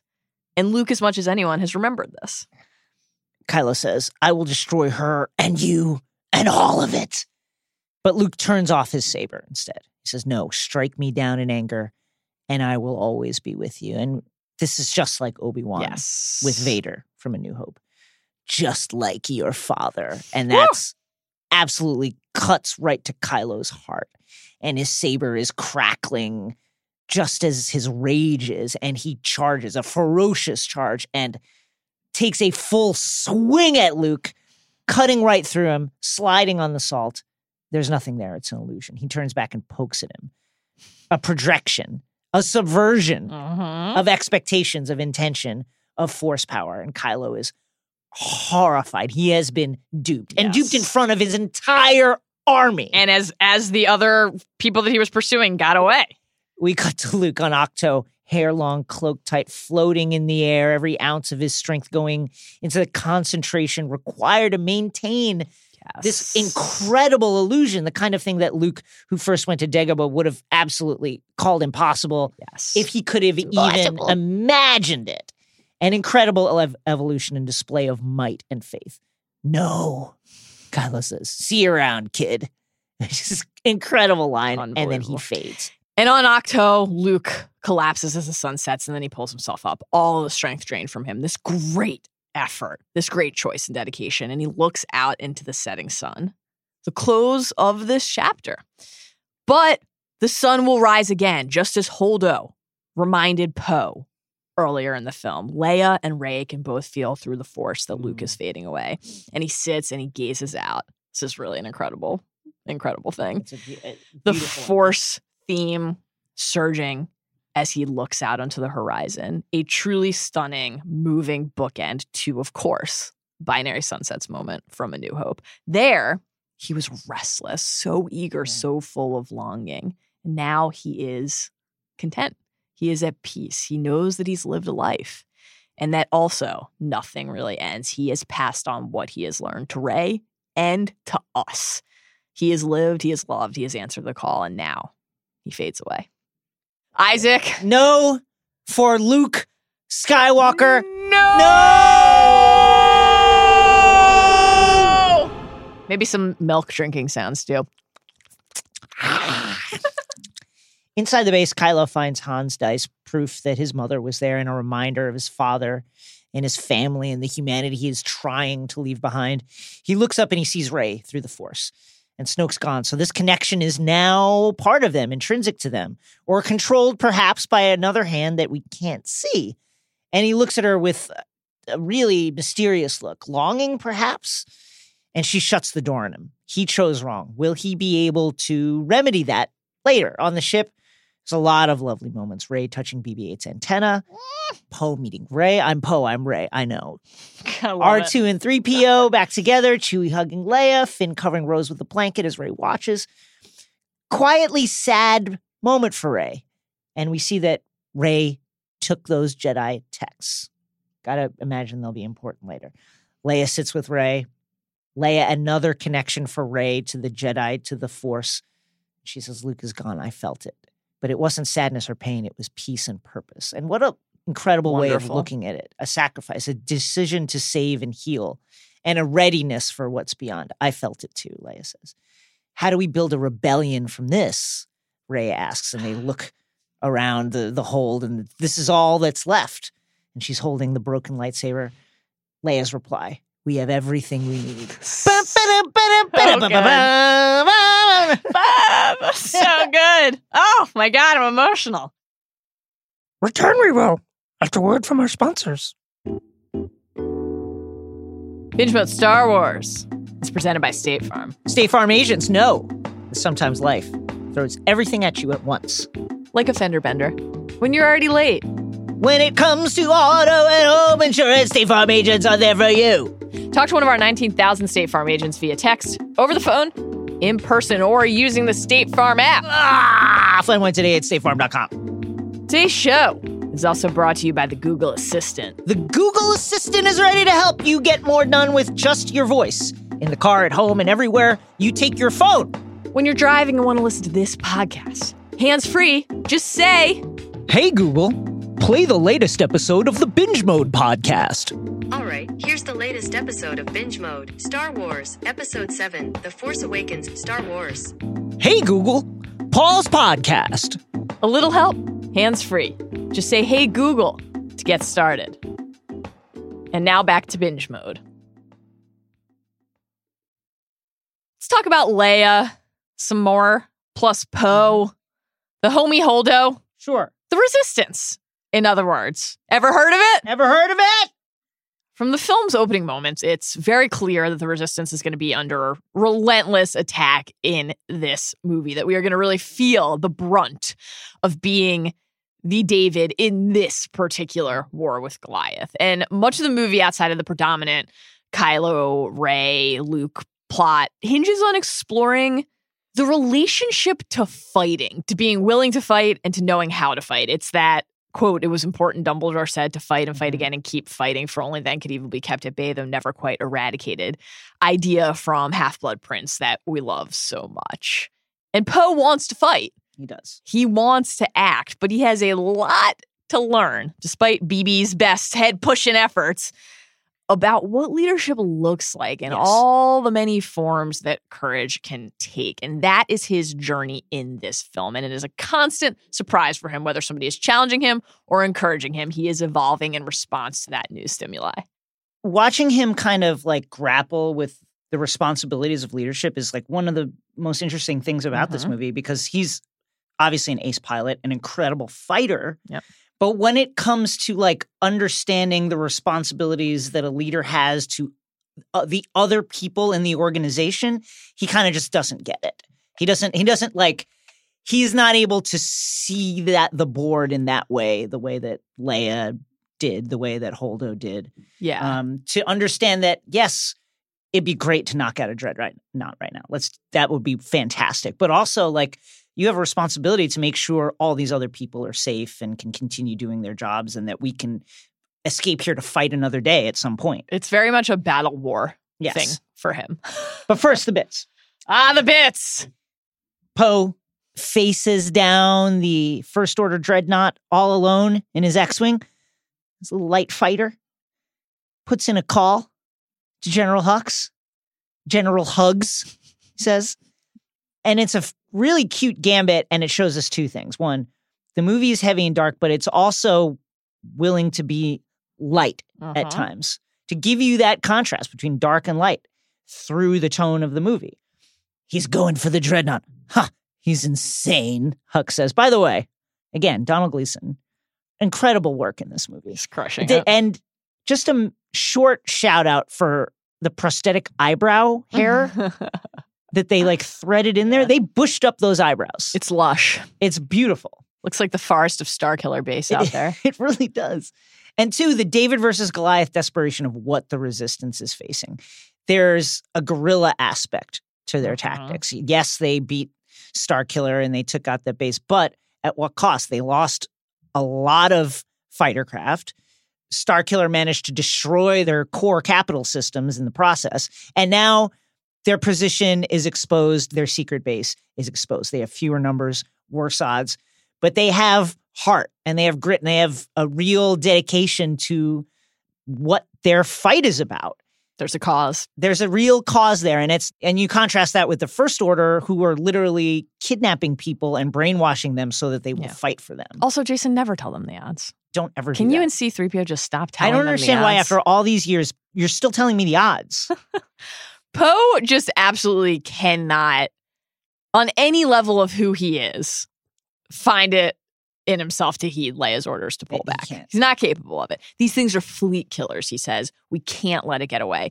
And he's a bit like Stannis in this moment, which is, you know, It's very damning true. with faint praise, I guess, because brilliant military tactician, but also, you know, spoiler, wound up dead. but it does a moment like this with Poe makes you think of that classic Stannis mindset and line we march to victory or we march to defeat but we go forward only forward. Poe is so fully right now at this point in his arc programmed that way and his flying is absolutely, as we've come to expect, electric and daring and full of panache. it's great The BB head push and Poe thruster push are truly like wow Man, moments. when he zips that thing around and he like oh! pulls it and like th- there's like some body language It's where awesome. you feel him spin it around. you Also, feel the physicality of flying there Yeah. he's really great at conveying that like I'm flying this beast with my body, with like it, almost like the way a surfer would throw their weight Mhm. into a turn, like he does that. Also, it's great to just see BB in action. Oh my god. Like, what a show off sequence for him. And you really see what a show off movie for him. really show an incredible show off movie, but you really see He's like, man, he is in every minute, every second, in every moment of this flight. He's keeping this X-wing from coming apart like all the time. He's a lord, an absolute lord. Absolutely incredible. But the bombing sequence, uh, which you know, it's a success, I guess, like a Pyrrhic victory. Is a debacle. Debris from one of the exploding bombers hitting another. Only one bomber left to charge into the breach. Paige, Rose's sister, her sacrifice really enforces that these are people who are willing to die for Mhm. what they believe in. And this is how the movie opens. Yes. This is the tone setter for what we're going to see throughout. Are you willing to lay down everything that you have and believe in? And B, it tells you how one person can make a difference, but also how they're on the verge of victory and defeat Always. all at once. It's always just on the verge of coming apart, this Mhm. entire endeavor. Yep. They have very few forces left. Their bomber wing is decimated. The First Order is ascendant, and they're still a threat, but they're also a threat to be wiped out at any moment. As Leia says after her elite, get your head out of your cockpit shot in It's response to Poe's, there were heroes on that mission insistence, dead heroes, no leaders. There's that oh, brutal. after the kind of like swell of triumph after the dreadnought gets taken down and there's that cheer on the on the cat on Leia's capital ship and she kind of does the the Admiral Ackbar like slump into her chair and, And then you see the display. and then she looks at the display and it's like all the bombers Gone. gone Yep. unbelievable their main leader Leia is sidelined after the attack on the cruiser which we've already discussed from Kylo's perspective Hux's line what is the point of all this if we can't blow up three tiny cruisers? Is a nice summation of where they stand at that moment. But and not- where the franchise stands. There's a meta quality to that. Yeah. You know, if you don't feel like you can try to blow it up every now and then, why have all the toys? right, exactly. What are we here to do in the end of it?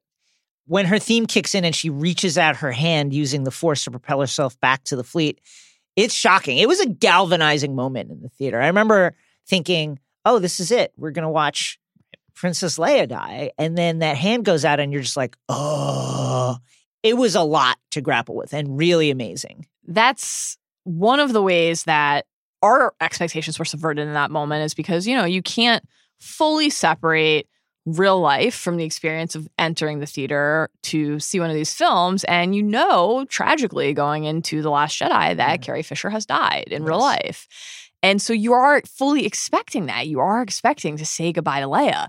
And then when you realize that that's not happening, it is a genuine It was amazing. shock. Yeah. And there was a lot of this is one one of the handful of things in the film that the backlash contingent came for. Oh, it's cheesy. Oh, it's cheap. Oh, it doesn't make sense that this would be when we finally have, saw Leia use her force powers. But I think from our perspective and from the perspective of many fans who are deeply invested in Leia's Yeah. arc, it was a thrill to see her tap into the force. And we can only hope that we will get to learn more about her journey with the force. And the question should not be, again, you're everyone's free to think what they Right. want, but from our perspective, the question should not be, how can you justify doing this here? It's why did it take this long? I 100%. That's the thing. Like, how can you justify doing this here? Where else are we going to see this? And also, it's You know? not like it's some in- invention. You know, Yes. we have known since Return of the Jedi that Leia was, much to Luke's chagrin, there's there's a ocean of EU material that explores Leia's yes, absolutely. force training and But even just in the primary films, you know, we know we get the force runs strong in my family and in your family lines, you know, from Luke and Yoda. We've been trained since the original trilogy, again, even if you're only consuming the main movies, to understand that Leia is a force user. Yes. Even back before we knew that she was Luke's sister in Empire, the way that Luke calls to her Yes. using the force at the end of the film and she hears him. She is a force user. This has always been a part of her story, and it is just a wonderful thing to finally get to see her on the big, big screen tapping into that. as she recovers, and there's that really wonderful moment as Poe takes her hand, we realize that the losses have been heavy. Yes. Admiral Ackbar, all our leadership there gone. Ackbar dying here was a, blow. A That blow was- to you because you're like, I didn't, know I get to eat his body I mean, now? he was like a, him and Raddus truly like strategic geniuses, and like you had real, let's be honest, real Dolorous Edd vibes from you. Didn't know Baden could smell so good. You know, you just want to eat the corpse. R.I.P. Ackbar. R.I.P. Well, listen, Ackbar. Listen, Yeah. we're not doing the crawl today. Let's give him a no. No, for Admiral Ackbar. Isaac, give us the sound of some uh, calamari sizzling in the frying pan. I'm sorry. I apologize to Admiral Ackbar and his family. Can I say one more thing about Ackbar? I'm sorry. Sure. We were privileged enough to see this film together Yes. when it first came out. And there was so much to discuss in the movie. Yes. You're processing a million things. Yes. We talked for like five hours after. Yes. I think literally the first thing you said, if I remember correctly, was Admiral Ackbar died in a trap and no one said anything. I know that was the thing. Do you want to talk about like the irony of his life? Becomes an absolute icon outraged. and a meme lord for sniffing out a trap Yeah. and exclaiming, "It is a trap!" Listen, life is full of these little ironies. And here he is again, now perishing in a trap. And it's gone unstated, upon. unremarked upon. Nobody has anything by to his say. about it. fellows. Awful.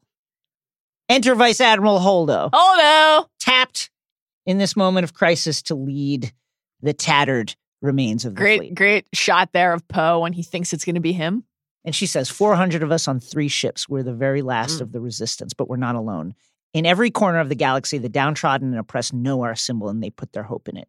We are the spark that will light the fire that will restore the Republic. That spark, Yes. this resistance must survive. That is our mission. Now to your stations, and may the force be with you. Star Wars is not known for its speeches. Like, it's not like Mhm. Henry V. You know what I mean? Mhm. But this was a good one. Absolutely. a mission statement for the film and indeed the saga. I mean, this is what it's about. All of these stories in the main movies, the animated series, the comic books, which span centuries of fictional history, it's about this resisting the powers of oppression. And it's an incredible tease for the moment that comes later in the film with the broom boy on Mhm. Canto Bight, who we'll get to, and the core idea represented by that, that there's a possibility and a connection everywhere within this film. And the story here, the things, the fight that they're carrying on, it's not just this particular battle, it's about inspiring other people to fight as That's well. right. It doesn't immediately feel that way to Poe. Of course, one of the heartbeats at the end of the film is him parroting back these words from Holdo to help motivate Finn and other people. But here he's deeply opposed to every action that Holdo is taking. And her response, wasn't it Leia's last official act to demote you? Even though Holdo will later to Leia express an admiration for Poe's spirit, right here, she's not into it at all. She says, I've dealt with plenty of trigger happy fly boys like you. She calls him impulsive. She calls him dangerous. And even though they have robust, vibrant sexual chemistry together, I think we can They agree. do. They do They have definitely just need to just go fuck. there's a lot of heat there. I think that She grounds him. she looks at Poe and she's like, Man, I've eaten and chewed up and spit out boys Yeah. like you my entire career. She'll digest him in her Sarlacc pit. Oh My God. Poe decides not to tell Holdo about Finn and Rose's plan, but he pushes her on her. The resistance is coming apart at the seams. I mean, there's like treason happening left, right, and center out here. Tell us we have a plan, he shouts at her, that there's hope. A leader is a crucial figure, not just for the strategic direction and the tactical planning, but like to kind of like hold a fighting force together. Mm-hmm. Um, and this is all what Poe is learning in the moment, uh, just like we are. Holdo's answer is essential and something we're reminded of in Luke's final moments. Quote, when I served under Leia, she would say, Hope is like the sun. If you only believe in it when you can see it, Poe completes her thought, you'll never make it through the night. incredible line, incredible idea. When Poe notices that Holdo is fueling the transports, though, he snaps. They have these little steps forward and then these colossal pushes backward. We're abandoning ship. He calls her a coward. He calls her a traitor. And it's a pretty unpleasant sequence Yes. to watch. And after he makes his last appeal to try to buy Rose and Finn time for what they're doing, which he has now revealed, and she denies him, he stages a coup. We get this amusing bit of levity from 3PO. It would be quite against my programming to be party to a mutiny. and then Leia wakes up and she knocks out Poe, blasts him.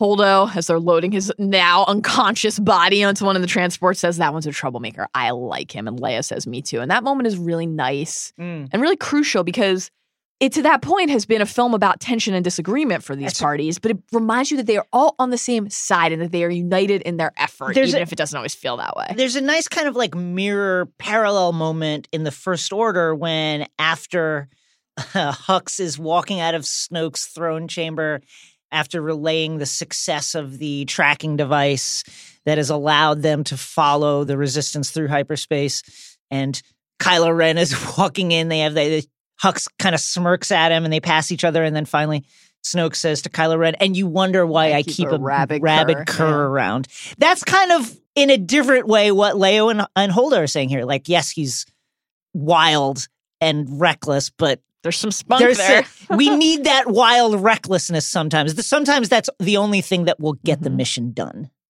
Holdo reminds Leia someone needs to stay behind to pilot the cruiser. Droids pilot ships, so we're not sure. don't totally get this. Yeah, d- not sure why that needs to happen, but maybe they don't have a droid that can pilot that ship. This is I lo- I love this movie. This is Yeah, one yeah. of the puzzles for me. Yeah, droids, still. droids pilot ships all the time. And Leia says, "Too many losses. I can't take anymore." Sure, you can. You taught me how. They May the- both say at the same time. Yeah, May the force. force. You go on. I've said it enough. May the force be with you always. And it's a, a nice moment and a handoff, and yet another handoff, and another person willing to lay down their life for Leia and for her leadership and for the cause. This was a sad moment because Laura Dern, first of all, is amazing. Holdo really like impressed her personality on this film and held the resistance together in a time where it was like, I mean, literally mutinies are taking place. Mm-hmm. And so it's sad to not have her be able to hand off to someone else. Mhm. The reason Um, I like that though is because, you know, so much of this movie and so much of this trilogy is about establishing this next generation of icons, these Yeah. people that we're going to remember when we grow old and that we're going to tell our next generation about. And Holdo was just a blip, Yeah. but that matters too. It's- And great everybody has their hand in it, even if it's fleeting. And I think that that's an important thing to remember, and that not all of the movies always make time for those Yes. reminders. And I'm glad that this one did. I think it's why we both love Rogue One so much. Yes, exactly. Poe wakes up and learns that they're headed to the Salt World Crait, Lovely. a long abandoned, uncharted rebel base from back in the rebel days. Heavily armored, it can withstand a bombardment. From there, using the power source in that base, they can get a distress signal out to their hopefully allies throughout the galaxy. This was Holdo's plan. The First Order is tracking the big ship, not the lifeboats, which are cloaked. Leia uses this as another teachable moment for Poe. Quote, she was more interested in protecting the light than she was in seeming like a hero, which is a smackdown of Incredible. incredible proportions. It's not all about the show and this performative dash and daring. Holdo from her window wa- as she watches them go, Godspeed, rebels, which is like, oh, my God. Incre- this whole sequence is amazing. And then when Holdo sees that the transports are under fire due to DJ ratting them out and passing along the intel to the First Order, turns the ship around and makes her now famous or infamous, depending on your point of view, maneuver. And we will talk about the maneuver at length when Jason gets to today's Jedi Temple. No matter how you feel about the canonical coherence of this, which is what Jason will be uh, explaining, it is a jaw dropping moment in the Yes, film. And really, like across Star Wars, she's running away. No, she isn't, Poe says. And this, to see that he, the detractor, recognizes her heroism in that moment is so rewarding. I love the way it unfolds because as she does it, both the resistance and the first order begin to realize Yes. what is about to happen. Yes. Revelation is dawning for everyone Yes. at once. And when Holdo jumps, the sound is just sucked out. I love that. I think it- the movie. great choice. It's heart pounding. There's silence and then there's light and Snoke's supremacy and the ships in his fleet split apart. The air splits apart and then the sound and the light pulse back in. And it is just astonishing. Really a truly marvelous, not only sacrifice, but a bit of movie making. And it is also, of course, a sequence that is very emblematic of the backlash and the split. People got really hung up on what they perceived as a violation of their understanding of Star Wars and the rules of Star Wars instead of appreciating the subversion, appreciating the desire to do something different and do something surprising and to lean into and embrace the fact that canon is, especially in Star Wars, always evolving and also to appreciate the themes that are on display in a moment like this. Yeah, my thing is, you know, to George's point about the trilogies, about The Force Awakens specifically, show me the thing that I haven't seen before. I value that more than, listen, obviously, canon is important too, and it's important to establish rules so that we understand Yes, how that is crucial. Science fiction and fantasy and Star Wars really is more fantasy than sci-fi. Yes. That's important. But show me the thing I've never seen before. And Rian Johnson did that. This movie did that. And I, it was really stunning. Yeah. The capacity for sincere surprise is really a gift. Yeah. And I don't need to repeat everything you just said. I agree with you completely. Understanding the rules in a fantasy universe is imperative. We talk about it all the time. It's also imperative that you enter a story believing that you might see something new and different that you haven't. That's what seen ke- I mean that's what keeps driving you forward through these stories. Otherwise it's just like another lightsaber fight, another redemption, another massive super weapon and another space battle. Exactly. Like show me the thing that I've never seen. exactly. Finn Rose and BB-8. Let's Do it, my Here- dude. BB-8. Here we have arrived at one of the maligned, I hate the word divisive. Uh-huh. People disagree on this storyline. Mm-hmm. But even though it doesn't all work, and I think it clearly does not all work, there's a lot of charm in and there's heart here and some thematic resonance. As usual, John Boyega is energetic and vibrant and great, and Kelly Marie Tran gives a really heartfelt, emotional performance that has like is like simmering with a lot of like sublimated anger, with which I really appreciated. Like that moment when she's like, look closer, and you can see all like the bad shit going on here. She doesn't deserve a degree of the shit that she's taken online. I think that goes without saying. Yeah. She she had to delete her Instagram posts after being harassed for fans for months, and eventually wrote a New York Times op-ed standing up for herself, which is like the fact that that has to be a part of her life so awful. because of a Star Wars movie is this really It's shitty Terrible. in a way that is infuriating. terrible. We have to note, of course, that Finn's The Last Jedi plot begins with his version of Luke's Bacta tank from Hoth. He, It's like a back to bag. Yeah, he's in a different apparatus. You know, the tech and the nature of the apparatus is different. But he's in his version of a healing bubble, basically, right down to the trunks. At least he's not in the same, like, literal diaper that Luke was in. And what are his first words when he wakes? Rey hits his head, shouting Rey. When Poe sees him and says, Oh, you must have so many questions. His first question, Where's Rey? Rey, Rey, Rey. Mhm. That's what's on his mind. Not that we had any doubt after The Force Awakens, but Finn is in love with her. And he takes that beacon that's connecting Leia and Rey, but for him, it's very clear. Rey really is the beacon. Yes. But Rose is the woman in his life in this movie. They are aligned, and his meet cute with Rose comes as he's trying to flee the fleet to protect Rey. He wants to get the beacon away from the fleet, which he calls doomed, so that Rey won't return to it and die. Rose, who just seconds before that had been gushing about meeting a resistance hero in, in really interesting and almost mirror fashion to how Finn himself was talking about Han, but when he met him aboard the Millennium Falcon in the prior film, this again highly meta moment that reinforces that Finn and our new characters are the heroes. They're the heroes for a new generation, not only of characters, but of fans. And Rose cannot believe that the person she felt that way about is trying to leave. You're a selfish traitor, she says. Of course, he's going to try to save someone, but still, to Rose, who is mourning her sister Paige, the bomber who gave her life in the opening sequence and then carried the other half of the necklace that will play such a key role in the film, the idea of leaving for any reason is it's reprehensible. It's vile.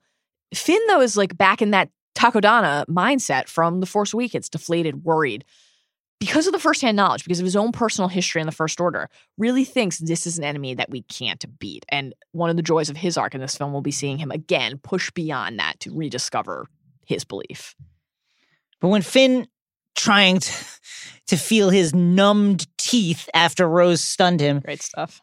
blabbers about the First Order tracking device and their ability to follow the fleet through light speed, suddenly their technical know how it combusts in this like chemistry of nerd activity and they bond suddenly.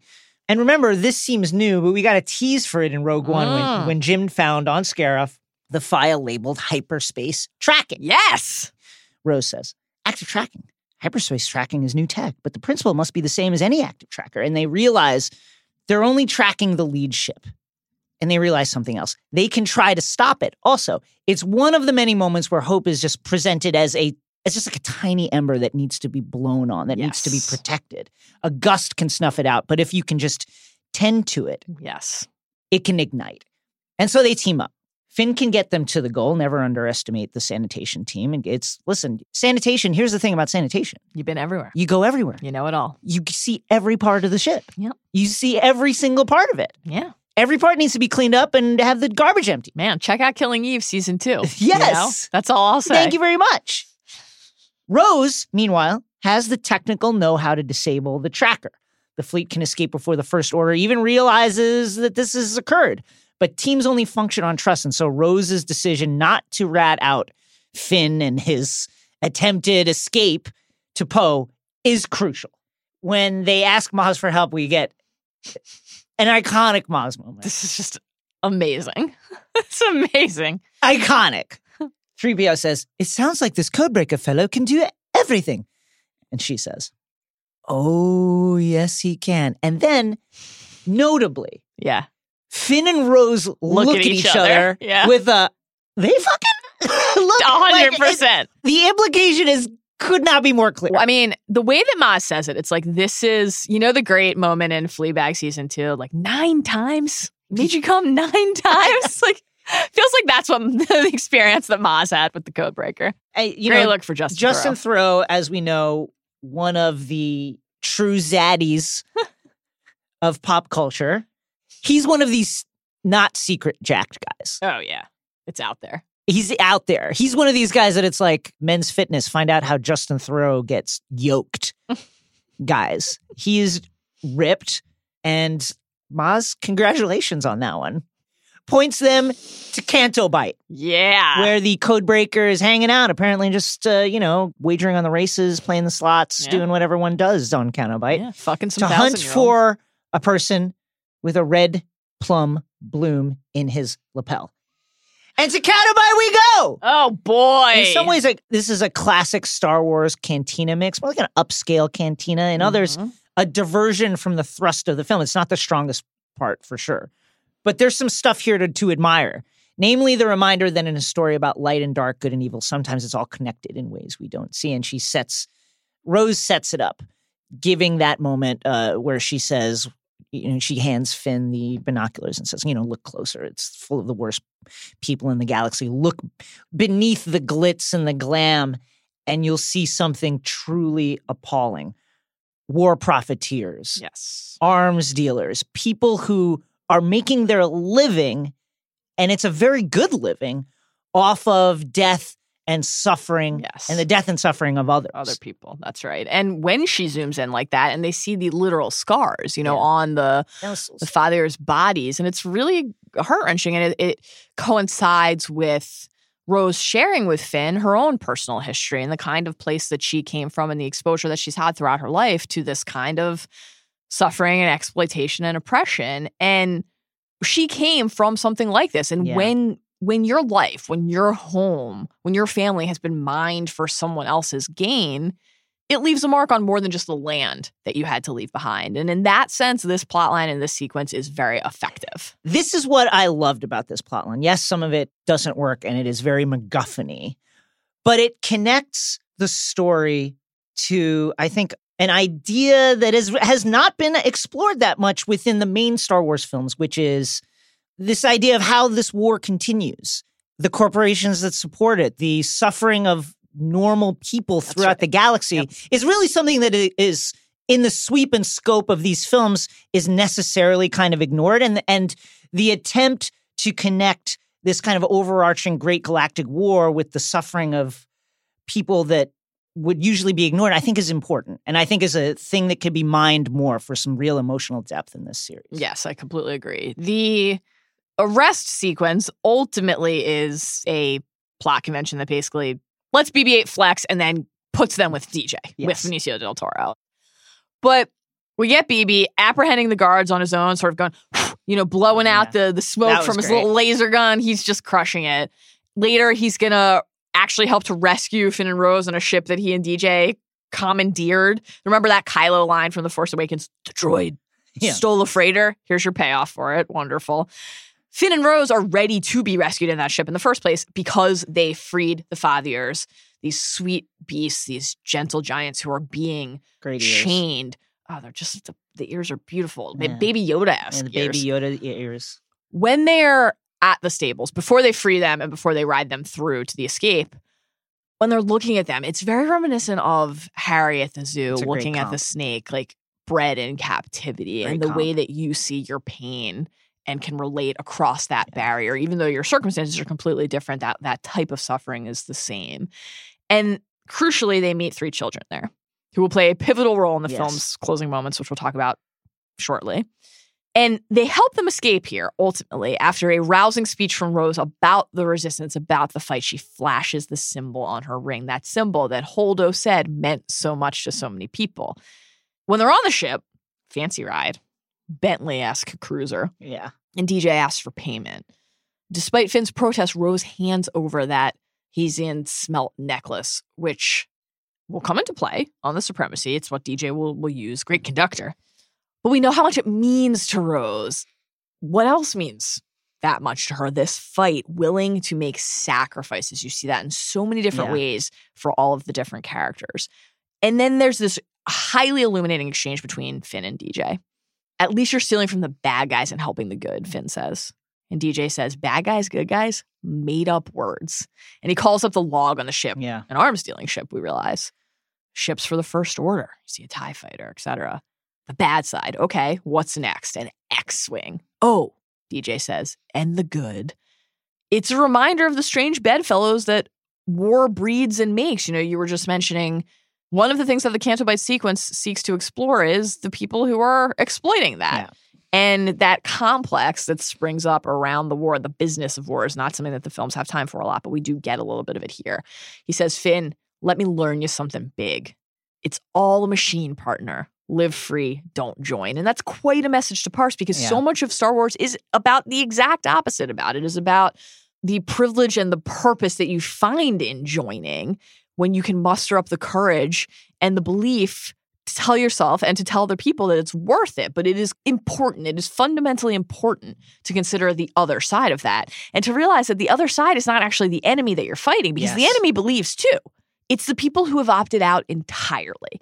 And it's cool that this movie takes a few minutes to ask us to think about that. I could not agree more. You know, there's a thing that happens in a in serialized storytelling that follows a formula where like the accrued force of the narrative opens up these other doorways to explore. I I- you know, I think often of like Batman and the Joker and the fact that like Batman won't kill the Joker because of his code Right. and the narrative knock-on effect in this fictional universe is that like you could really argue that Batman is is responsible for multiple deaths because of his inability to just like finish off the Joker. And this is kind of what we're getting here. That here's this like endless cycle of warfare that's been going on for you know, like back to the Clone Wars and then the Galactic Civil War and now this one. And then you could go back even further than that.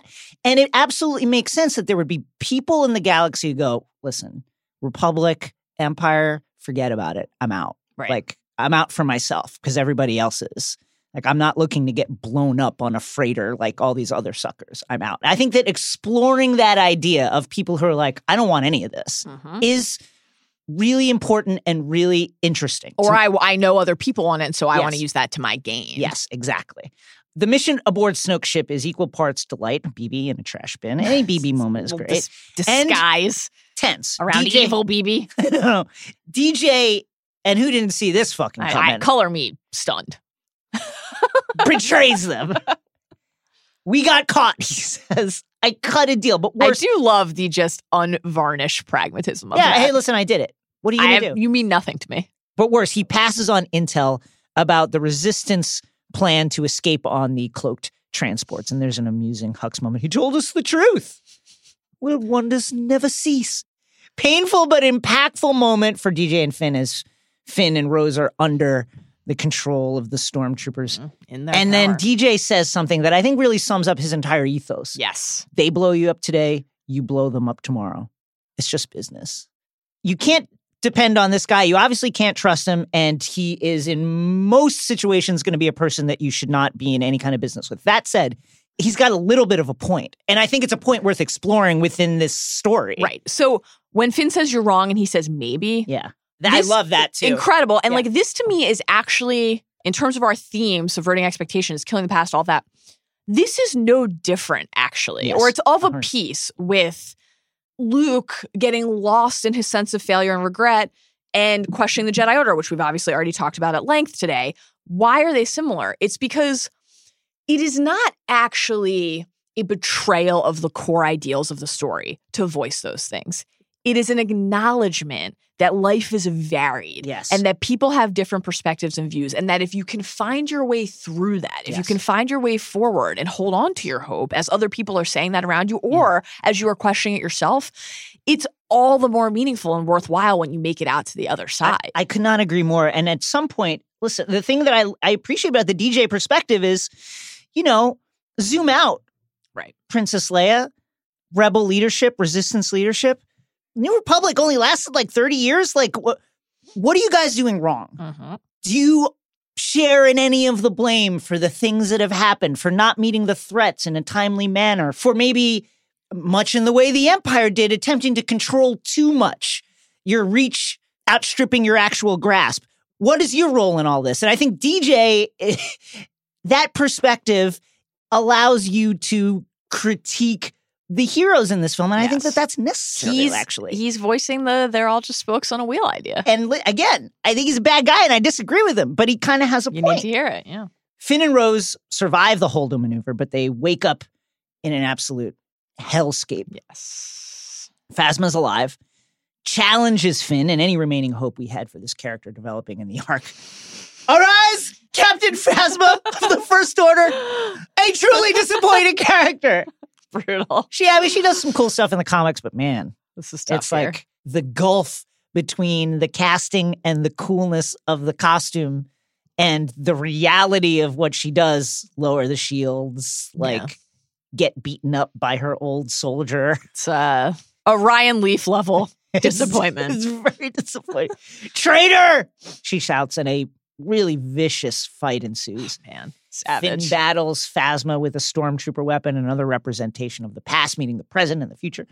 He's to grapple with who he is, who he was, and Yeah. who he is trying to become. that's right You're a bug in the system, she tells him. In other words, like, you know, the reprogramming and all the things they put him through, it didn't work because of something wrong with him. that's right And he rejects this, of course, completely by just kicking the shit out of her. Let's go, Chrome Dome, and they fight. That savage, ultimately decisive uppercut that busts open her helmet and allows us to very, very briefly before she falls into the flame, briefly reveals that there's a human face, Mhm. a human face below that, and reminds us, especially when it comes to the First Order or the Empire, so often these masked, faceless figures that they're just people or Yeah. some sort of humanoid. They're all beings under those shells. You were always scum, she says to him, and he says, rebel scum, and then she dies. I love that. BB 8, who had commandeered an ATST and was firing on the enemy this whole time, scoops up Rose and Finn, drives them out on the Imperial Walker. It is unbelievable king shit from my dude BB 8, and they make their way down to Crait ultimately to join the fight. And on Crait, they dive right back in. No time to rest, no time to recharge here in the heat of battle. Finn and Rose are both in the ski speeders. And when Poe, who at this point has internalized what he's learned from Leia and from Holdo and sees as they're staring down this battering ram cannon that there is no chance of victory against this, that the odds are actually too great, calls them off. Finn then shifts into the position Yeah. that Poe was in in the beginning of the Right. movie. We have a shot. We have to take it. We have an obligation and a responsibility to try. And it is a legitimately affecting sequence. Great direction here, great cinematography, the way the sound and the visuals, slow motion are used, the pacing. When Finn takes off his headset because it's just too painful Yeah. to hear the people he's about to leave behind, Shades of Luke Skywalker and A New Hope. Like, absolutely incredible. closes his eyes. It's like it is a, a chill inducing moment. He is that determined and that willing to give his life for the people he believes in and wants to save. And then Rose comes in, hits him from the side, just in time to save him, badly injuring herself in the process. And he says to her, Why would you stop me? She says, I saved you, dummy. That's how we're going to win. Not fighting what we hate, saving what we love. And she kisses him. And that idea is an important one. Yes. It is a crucial reminder, especially on the heels of DJ saying, You're all the same, really. Yeah. But that is the difference, the fundamental difference. Fighting because you're trying to protect and nurture and build and grow, not because you're trying to tear something down. The film, of course, doesn't end on Finn or Poe or BB 8 or even Kylo or Rey or Luke. It ends on Broom Boy, back in the stables of Canto Bight. Why Canto Bight? Well, it's not a central planet in this story, and mm-hmm. that is, of course, the entire point. A reminder that the only thing bigger than the galaxy is the irrepressible nature of belief. And we're back with those three children who we met earlier in the film, and they're telling stories to each other. Yeah, I like this. Luke Skywalker, Jedi Master. This is real for them the way that it is for us. It's inspiring to them the way that it is for us. They are us fully in that moment. They're sharing the tales, they're sharing the myths, they're sharing the dreams and the hope. Yeah, there's something so meta and powerful about it. These Incredibly. children toiling in the belly of this huge economic machine who find inspiration in the stories that are happening out there in the galaxy when they're Yes. interrupted by the incursions that seek to halt those dreams. One boy goes out, reaches for a broom, and he brings it to himself using the Force. Luke wasn't the last Jedi, neither will Rey be. Mm-hmm. Force users are born all the time in this world. That's the kind of thing that, you know, for all the talk of like, oh, the Jedi would never do this. Forget the label Jedi. There are Force users all throughout the galaxy. Mm-hmm. They're being born all the time. Whether or not they train specifically and, or, and then are indoctrinated into the Jedi way of life, they will be there. That's and they will be figures to rally around. Yes. Just like the last set of Star Wars movies was not the end. This will not be. Yes. There's another generation out there, and the Force connects them, and they are ready to rise to the moment. As he's sweeping, he turns to look out at the sky, almost holding the broom like a lightsaber. this makes me fucking sob. Not so different from Luke all those years ago, looking out to the horizon of Tatooine and the binary sunsets, or Rey looking at the ships departing Jakku. No one has told him yet that he's special. In fact, it's clearly just the opposite, but he can feel Yes. that he's just beginning to glimpse something greater, perhaps, for himself in the ring that Rose gave him, bearing the symbol of the resistance that Holdo rightly said meant so much to so many. Carrying that would be a weapon in his hand, a saber in his hand, something else in his heart. Hope. It is an extremely poignant and fitting conclusion for the characters inside of the story and for those of us watching it all unfold. We are, for lack of a better word, this broom boy. We're broom boy. And we're looking out to our own great unknown, trying to find So- inspiration in the, the acts of others. I love this so much. I like it. it's really special and meaningful. Beautiful. Ah, broom boy. Makes me cry. Broomy. Jason, 400 of us in three studios. That's it. We are the very last of the podcasting resistance, Not a lot. but we are not alone. So please gather the Padawan learners and head to the Jedi Temple. Teach us everything we need to know about the Holdo maneuver.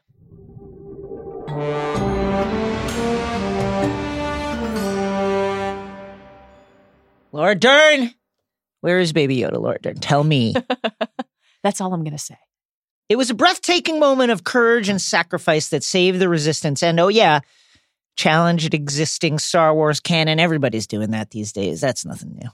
Pursued across space by the First Order, who now have the ability to track ships through hyperspace, the remaining resistant fighters made a desperate decision to abandon their cruiser, the Raddus, named for hero of the rebel fleet, Admiral Raddus, one of the great heroes of the Battle of Scarif. In cloaked lifeboats, Delicious.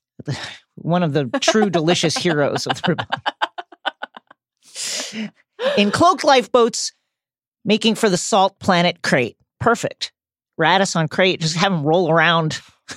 Like a cure. Yeah. How they pack the prawns and salt at That's it. Providence. That's it. Just get a couple of Delicious. Mon Calamari, bury them, shallow grave. Awful. Cut this. Keep it all. Yeah, keep it all. But the First Order has sniffed out the scheme. The Supremacy, Snoke's massive flagship and the First Order's mobile headquarters, fires on the defenseless craft. The First Order is moments away from wiping out the resistance in piecemeal fashion. Vice Admiral Holdo, who had volunteered to remain on the cruiser Raddus, improvised. She turned her ship toward the Supremacy. And the First Order realized what was about to happen, but could do nothing to stop it. Holdo accelerated to light speed. In an instant, the Supremacy was torn in half. The Raddus was obliterated. It's among the most visually stunning Yes. and visceral moments in Star Wars movie history, and it carried far reaching implications for the notoriously naughty Star Wars canon. Let's first talk about what we know about how hyperspace works. Hyperspace is an alternate dimension which exists parallel to the dimension in which our story takes place. Hyperdrives allow ships to access this dimension by accelerating them to light speed. Time and space work differently in the hyperspace dimension. Travelers essentially take a shortcut through hyperspace, which allows them to reach destinations they would otherwise not be able to get to, even at the speed of light. Hyperdrive technology has existed for many thousands of years. Using these drives, various sentient species, humans among them, have spread beyond their home systems, colonizing many worlds throughout the galaxy. Hyperdrives are what make the idea of an overarching galactic government even possible. Over time, hyperspace lanes were established. These interstellar highways guide ships through hyperspace, avoiding obstacles like suns and planets and black holes and other massive bodies. Objects such as these radiate their gravity into the hyperspace dimension, an effect known as mass shadows. Ships traveling too close to a mass shadow risk being pulled out of hyperspace and crashing into the body that created the shadow. Han has some advice for us on this subject. When in A New Hope, he tells Luke, quote, Without precise calculations, we could fly right through a star or bounce too close to a supernova. The Supremacy is huge, with a crew of over 2 million souls, but not big enough to cast a mass shadow and pull the Raddus out of hyperspace. So, how did Holdo manage this? According to the Last Jedi novelization by Jason Fry, the reason Holdo was able to simply turn the Raddus around and then jump with seemingly minimal calculations is that the coordinates for the jump were already in the nav computer. Poe Dameron had entered the coordinates and had planned to travel there to pick up Finn and Rose after the pair successfully disabled the First Order tracking device aboard the Supremacy. Of course, that didn't happen. Holdo just needed to spin the Raddus around, therefore, disable the failsafes that kept the ship from doing the very thing she needed it to do, and jump to the coordinates already in the computer from the book. Quote Holdo called the coordinates up on her console. The Mon Calamari cruiser had kept traveling along its heading for Crait since the coordinates had been entered into the Navi computer. As a result, the entry point for the hyperspace jump Poe had calculated was now behind the Raddus, on the other side of the First Order fleet. Per the book, it was the Raddus's defensive energy shields, which were experimental, possibly one of a kind, and projected farther out than normal ship shields, not its actual physical bulk, which destroyed the supremacy.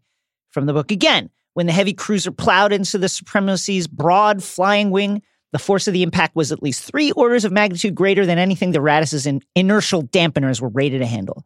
The protective field they generated failed immediately, but the heavy cruiser's augmented experimental shields remained intact for a moment longer before the unimaginable force of the impact converted the Raddus into a column of plasma that consumed itself.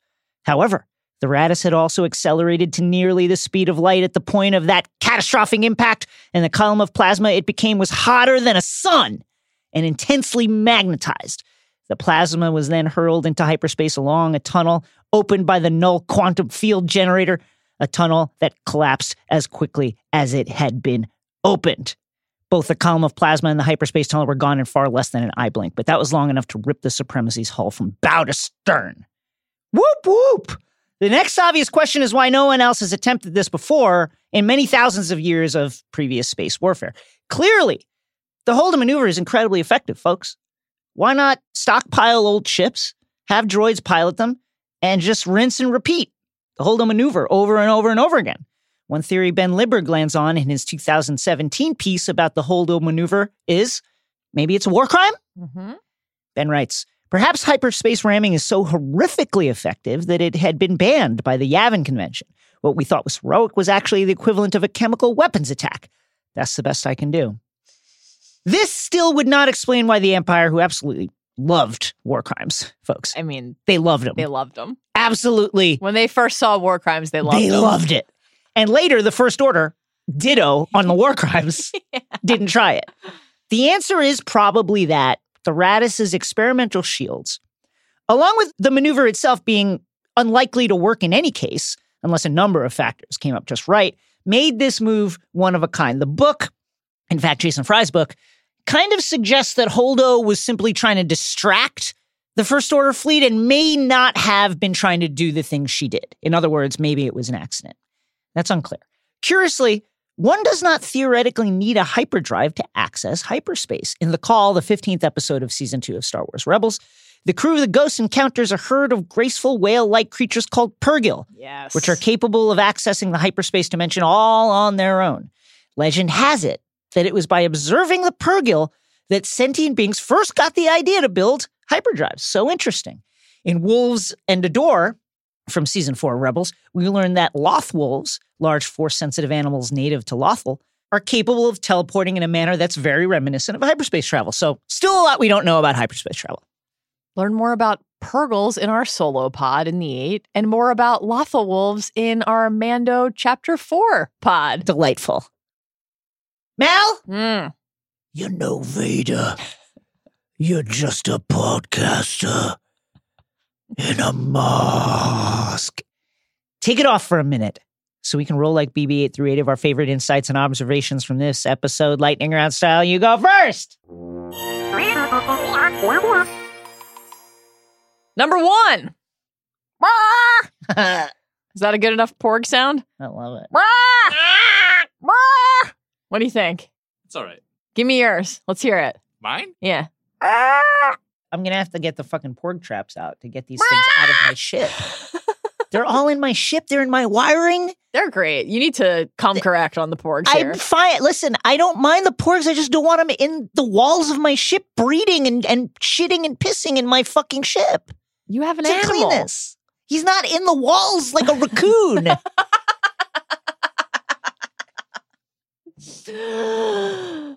Let's start with porgs. These avian Ahch-To natives live on the island's cliffs, the perfect spot for dive bombing fish in the water and hunting crustaceans on the beach below. They're curious and capable of camouflage and cuddly all around, with a particular penchant for being scratched behind the ears, Oh, little baby- bubbies. baby. Luckily, for we audience members who found a new cute creature in the Star Wars universe, they came about by accident. Yeah. When the production crew arrived on Skellig Michael, the rock where the Ahch-To scenes were filmed, they found the place overrun with puffins. So Rian Johnson adapted, tasking a team with making their own creatures to mix among the island's actual inhabitants. The creature team played around with a number of real world baselines for the character design, from birds to bats to otters to seals. But the combination Johnson liked best was a kind of puffin body with a seal pug dog hybrid for a face. Ah! Wonderful. The big eyes were the key to cementing the creature's cuteness. As creature concept designer Jake Lunt Davies told StarWars.com, much like with LBY, also his ears, of course. Quote, one of the Star Wars things that we always sort of fall back on is we find that a simple shape seems to work. And the Porg is essentially this sort of egg shape with two eyes on the very top of his head and a sad mouth. And as Jason noted in our Sounds of Star Wars pod, the Porg's delightful little squawks were made by speeding up samples of chicken noises and humans making turkey calls. Precious! Unbelievable. Darling! Number two, what about Ahch-To, the place the porgs delightfully call home? Yeah, now you're coming around. I just realized that my first kind of Baby Yoda experience was when the porg was stomping on the lightsaber button after Luke had thrown it over his shoulder. oh, cute. And I was like, oh my God, no! Protect the Borg! Located in the unknown regions beyond the Outer Rim, Luke's hideout planet was dominated by oceans. Mm, love the unknown regions. Outcroppings of rock popping up to provide rich, verdant land where the flora and fauna flourished. Fish like coppergrin, fingerlip garpon, and needle gawp roamed the planet, which was unsettled by humans aside from the Jedi Temple located on the appropriately named Temple Island. Other worlds with ancient Jedi temples could lay reasonable claim to being the birthplace of the Jedi Order. Some we've seen in films like Coruscant and Jedha. Some we haven't, like Tython and Ossus. But as Luke's discovery leads us to believe Ahch-To's temple was actually the first, as it hosted the sacred Jedi texts as well. Works like the Aionomica and the Rammahgon, Mm. written so long ago that their languages have been forgotten. 3PO helps Rey with her translation. Raga? Something about Raga? One wonders what lessons she might learn and whether she could put them to use in Rise of Skywalker. Number three, the texts themselves were stored inside a special breed of tree called the Uneti. We've talked before about natural places that serve as conduits to the Force, either the dark side or the light. And Uneti trees seem to be one such example. In addition to Ahch-To, we've also seen Uneti wood before in Rogue One, as Chirrut's staff was made of the special substance. There was also a force sensitive Uneti tree in the middle of the Jedi Temple on Coruscant. And this final example yields an intriguing connection. According to the comic Shattered Empire number four, after Order 66 and the Imperial takeover, the temple on Coruscant was stripped of its Jedi decor and the Uneti tree removed, with a few fragments stored in an Imperial base on the planet Vatine. Years later, a few months after the Battle of Endor, Luke R2 and a rebel pilot named Shara Bey broke into this facility and recovered the Mm. samples in a daring rescue. Woo! Then Shara Bey took one fragment home to Yavin 4, Bum, bum, bum! where she and her husband, a rebel officer named Kess Dameron, Oh! had a young son named Poe.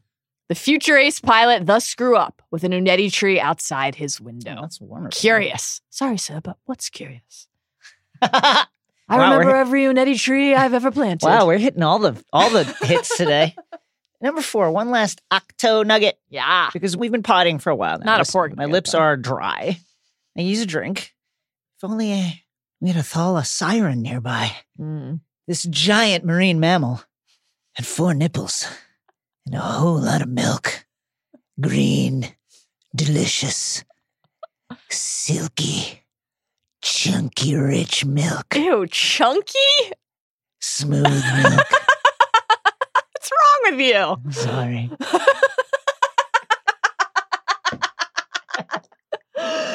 Does the thala-siren need refrigeration? Goodness.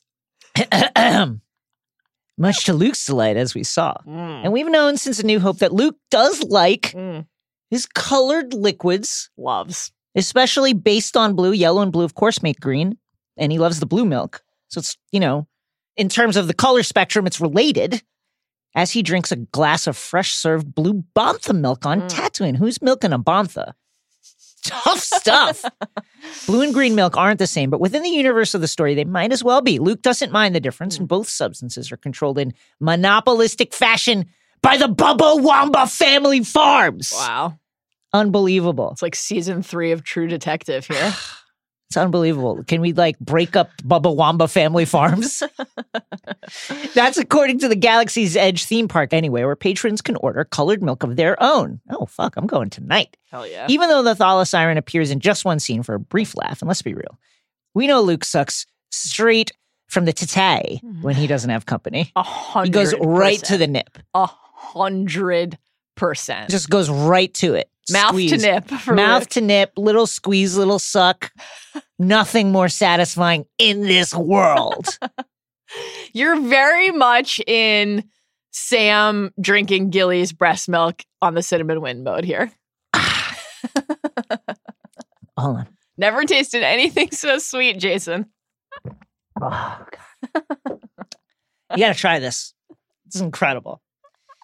The production team put a large amount of work into making the beautiful Thala Siren. They didn't use CGI. It was an 18 foot tall animatronic puppet Amazing. made out of foam latex. Oof.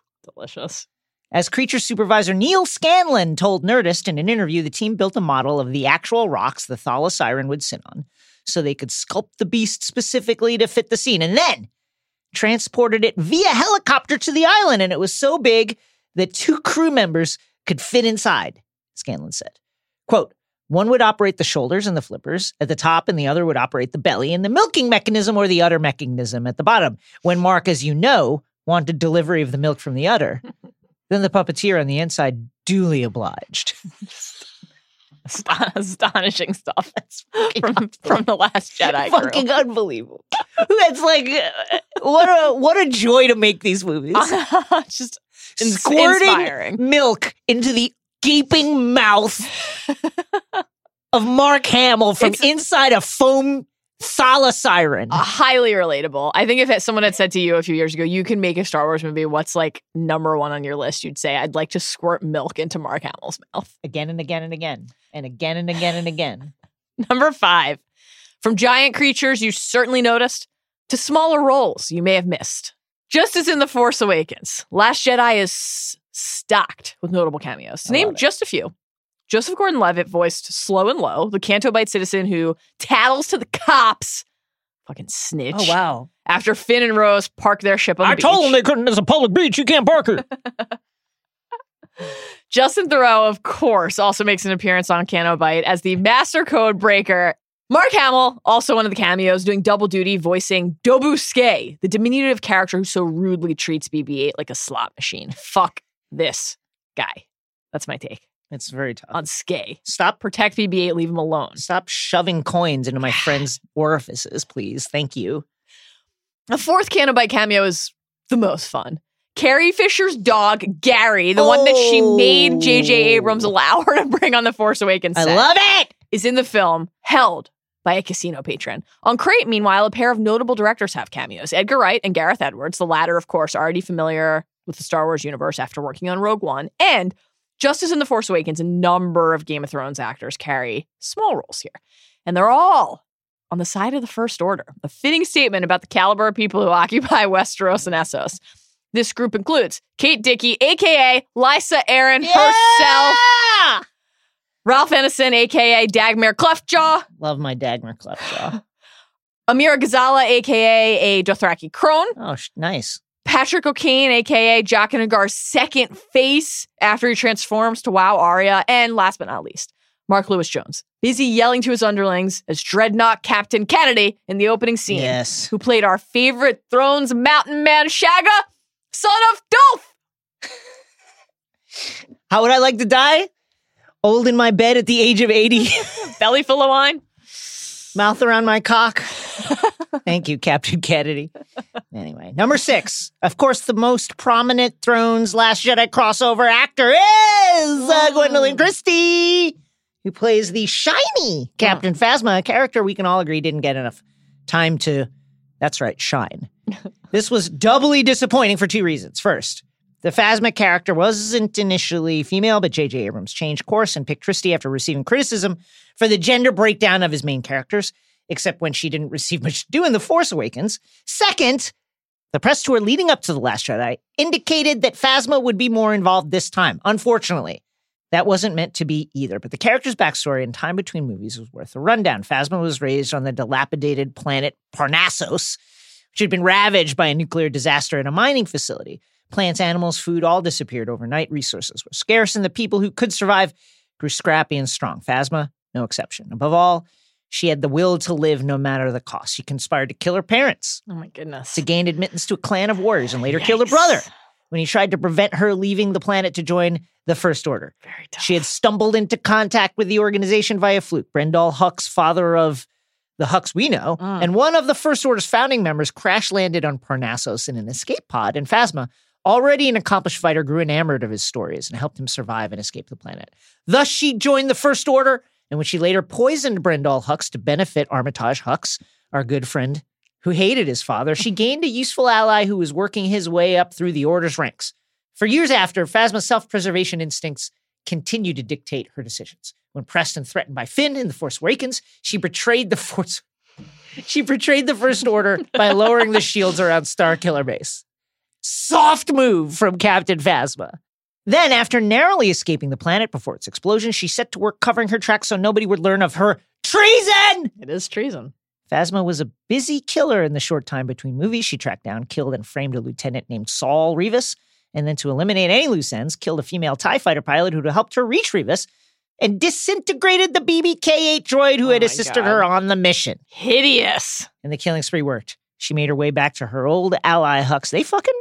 What do we think? Uh, definitely. 100%. Yeah. Right? And- I think fu- uh, Fox. I think Fox. Fucks Hux. Fox Hux. I think Fox Hux fucks anything that moves. Oh, absolutely. Hux is like. He's got some Chuck Rhoades in him. He has a flashlight for sure. A hundred percent. He's got like a Rathtar toy with that sucking Yeah. mouth. Yeah. It's in the shape of Kylo's mask. She made her way back to her old ally Hux, who Mm. believed her excuses, and Boy, resumed her leadership position. Too bad she was doomed to die not long after. Leadership position is, is Some position. We, that related to we know all about it. missionary position? Number seven. Horrifying, obviously, that Phasma killed a BB style droid. But as we learned in The Last Jedi, the BB 8 that we know and love isn't the only astromech droid of his kind.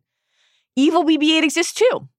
That description seems right on the surface, given that the enemy BB 8 unit named BB 9E notices the resistance infiltration of Snoke's ship and calls for help, thus capturing Rose, Finn, DJ, and BB 8 himself. But as a pro droid podcast, we must note. Yeah. We are compelled to note Yes, that BB9E's deeds are not his fault, Jason. that's right. First, some background on this new character. The main difference between the BB 8 and BB9 models is the head shape, which for BB 8 is rounded, half sphere, Hmm. While BB9's is cylindrical and straight on top, like a droid with a buzz cut. More to the point, BB 8 can feel love and empathy and a connection to humans. We see this in every head movement and gesture and with his communication too. He was actually the only character who sneakily said, I've got a bad feeling about this in this movie. The Star Wars staple with his little beeps and boops to Poe in the opening scene. Meanwhile, BB9E was programmed with a sinister, unfeeling personality to better serve his master's clinical demands. And he was subjected to constant memory wipes to ensure he remained subservient. A true horror that meant both his nature and nurture conspired against his ability to love. This is a tragedy. We don't like the action that he took, but we can't blame the little guy for it. Oh, buddy. Number eight. Honestly, heartbreaking. just as cool looking as sleek black BB-9E is Snoke's elite Praetorian Guard clad in red armor, robes, and helmet, wielding a variety of energized weapons, appearing as a faceless, emotionless defensive unit to protect the Supreme Leader. In an interview with Entertainment Weekly before the movie, Johnson contrasted this group with the Emperor's Guards in Return of the Jedi. Quote, the Emperor's Guards were very formal. They looked like they were more ceremonial, and you never really saw them in action. The Praetorians have to be built to move, and you have to believe that they could step forward and engage if they have to. They have to seem dangerous.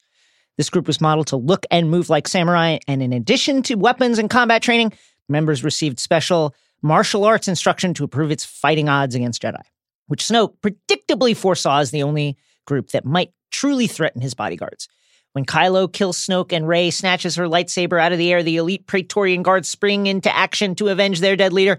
The real group upon which they were based acted a bit differently, however. The Praetorian Guard was an institution of the Roman Empire born out of the tradition of bodyguard units for important Roman leaders. The word praetor referred to the military commanders and prominent elected officials, so a Praetorian Guard would be tasked with their protection. The first emperor Augustus made this relationship official, and from then on, each successive emperor had a large group of essentially Secret Service agents with some FBI and military responsibilities at his beck and call. Sounds just fine. But the real life Praetorian Guard, which was supposed to protect the emperor, often worked toward the opposite goal. Because of its concentrated military strength, the Guard could essentially assassinate without repercussions, conduct coups, and pick the next emperor in the event of a disputed succession. If an emperor offended them, forgot to praise him in public, coughed the wrong way in their presence, boom, they'd kill him and move on to the next. Interestingly, the elite Praetorian Guard in The Last Jedi doesn't seem to function this way, remaining loyal to Snoke even after his demise, instead of seeking out new strength and transferring their allegiance to Kylo Ren. That made for their deaths in various brutal ways, but also made for a kick ass fight scene. Wonderful. Jason, Yeah! every word of what you just said was wrong. But today's champion is right. Every episode, we're going to honor the character who rallied the troops, advanced the cause, and today, the winner of our Medal of Bravery is, of course,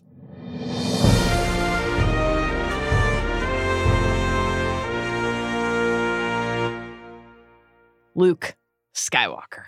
I will not be the last Jedi, Luke said, but he'll always be the first Jedi for Star Wars fans, our first hero, our Yes. first chosen one. Yes. Though it is Star Wars, and we'll surely see him again as a Force ghost or a memory or in other anthology tales, we say goodbye to him here in the flesh, watching him become one at last with the Force. But before Luke died, he lived, teaching Rey important lessons, staging a battle with Kylo so that the rebels could escape, guzzling that green milk with Ugh. reckless abandon. He doubted and he grieved, and then he chose to fight. The greatest lesson, really, that any of us can learn. He showcased brand new Force powers, perhaps the most impressive we've ever seen. given that he fools entire armies and projects himself across the vastness of the galaxy. This is incredibly powerful stuff. It's amazing. And his conversation with Yoda reminds us that we never stop learning, we never stop growing, we never stop changing.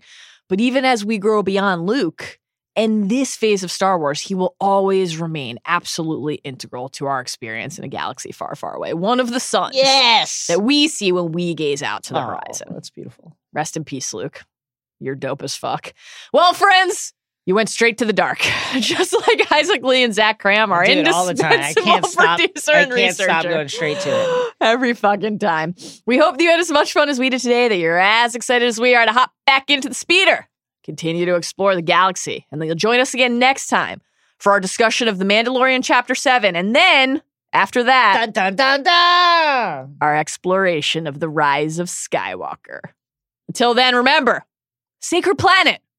Watch the language. Watch the language.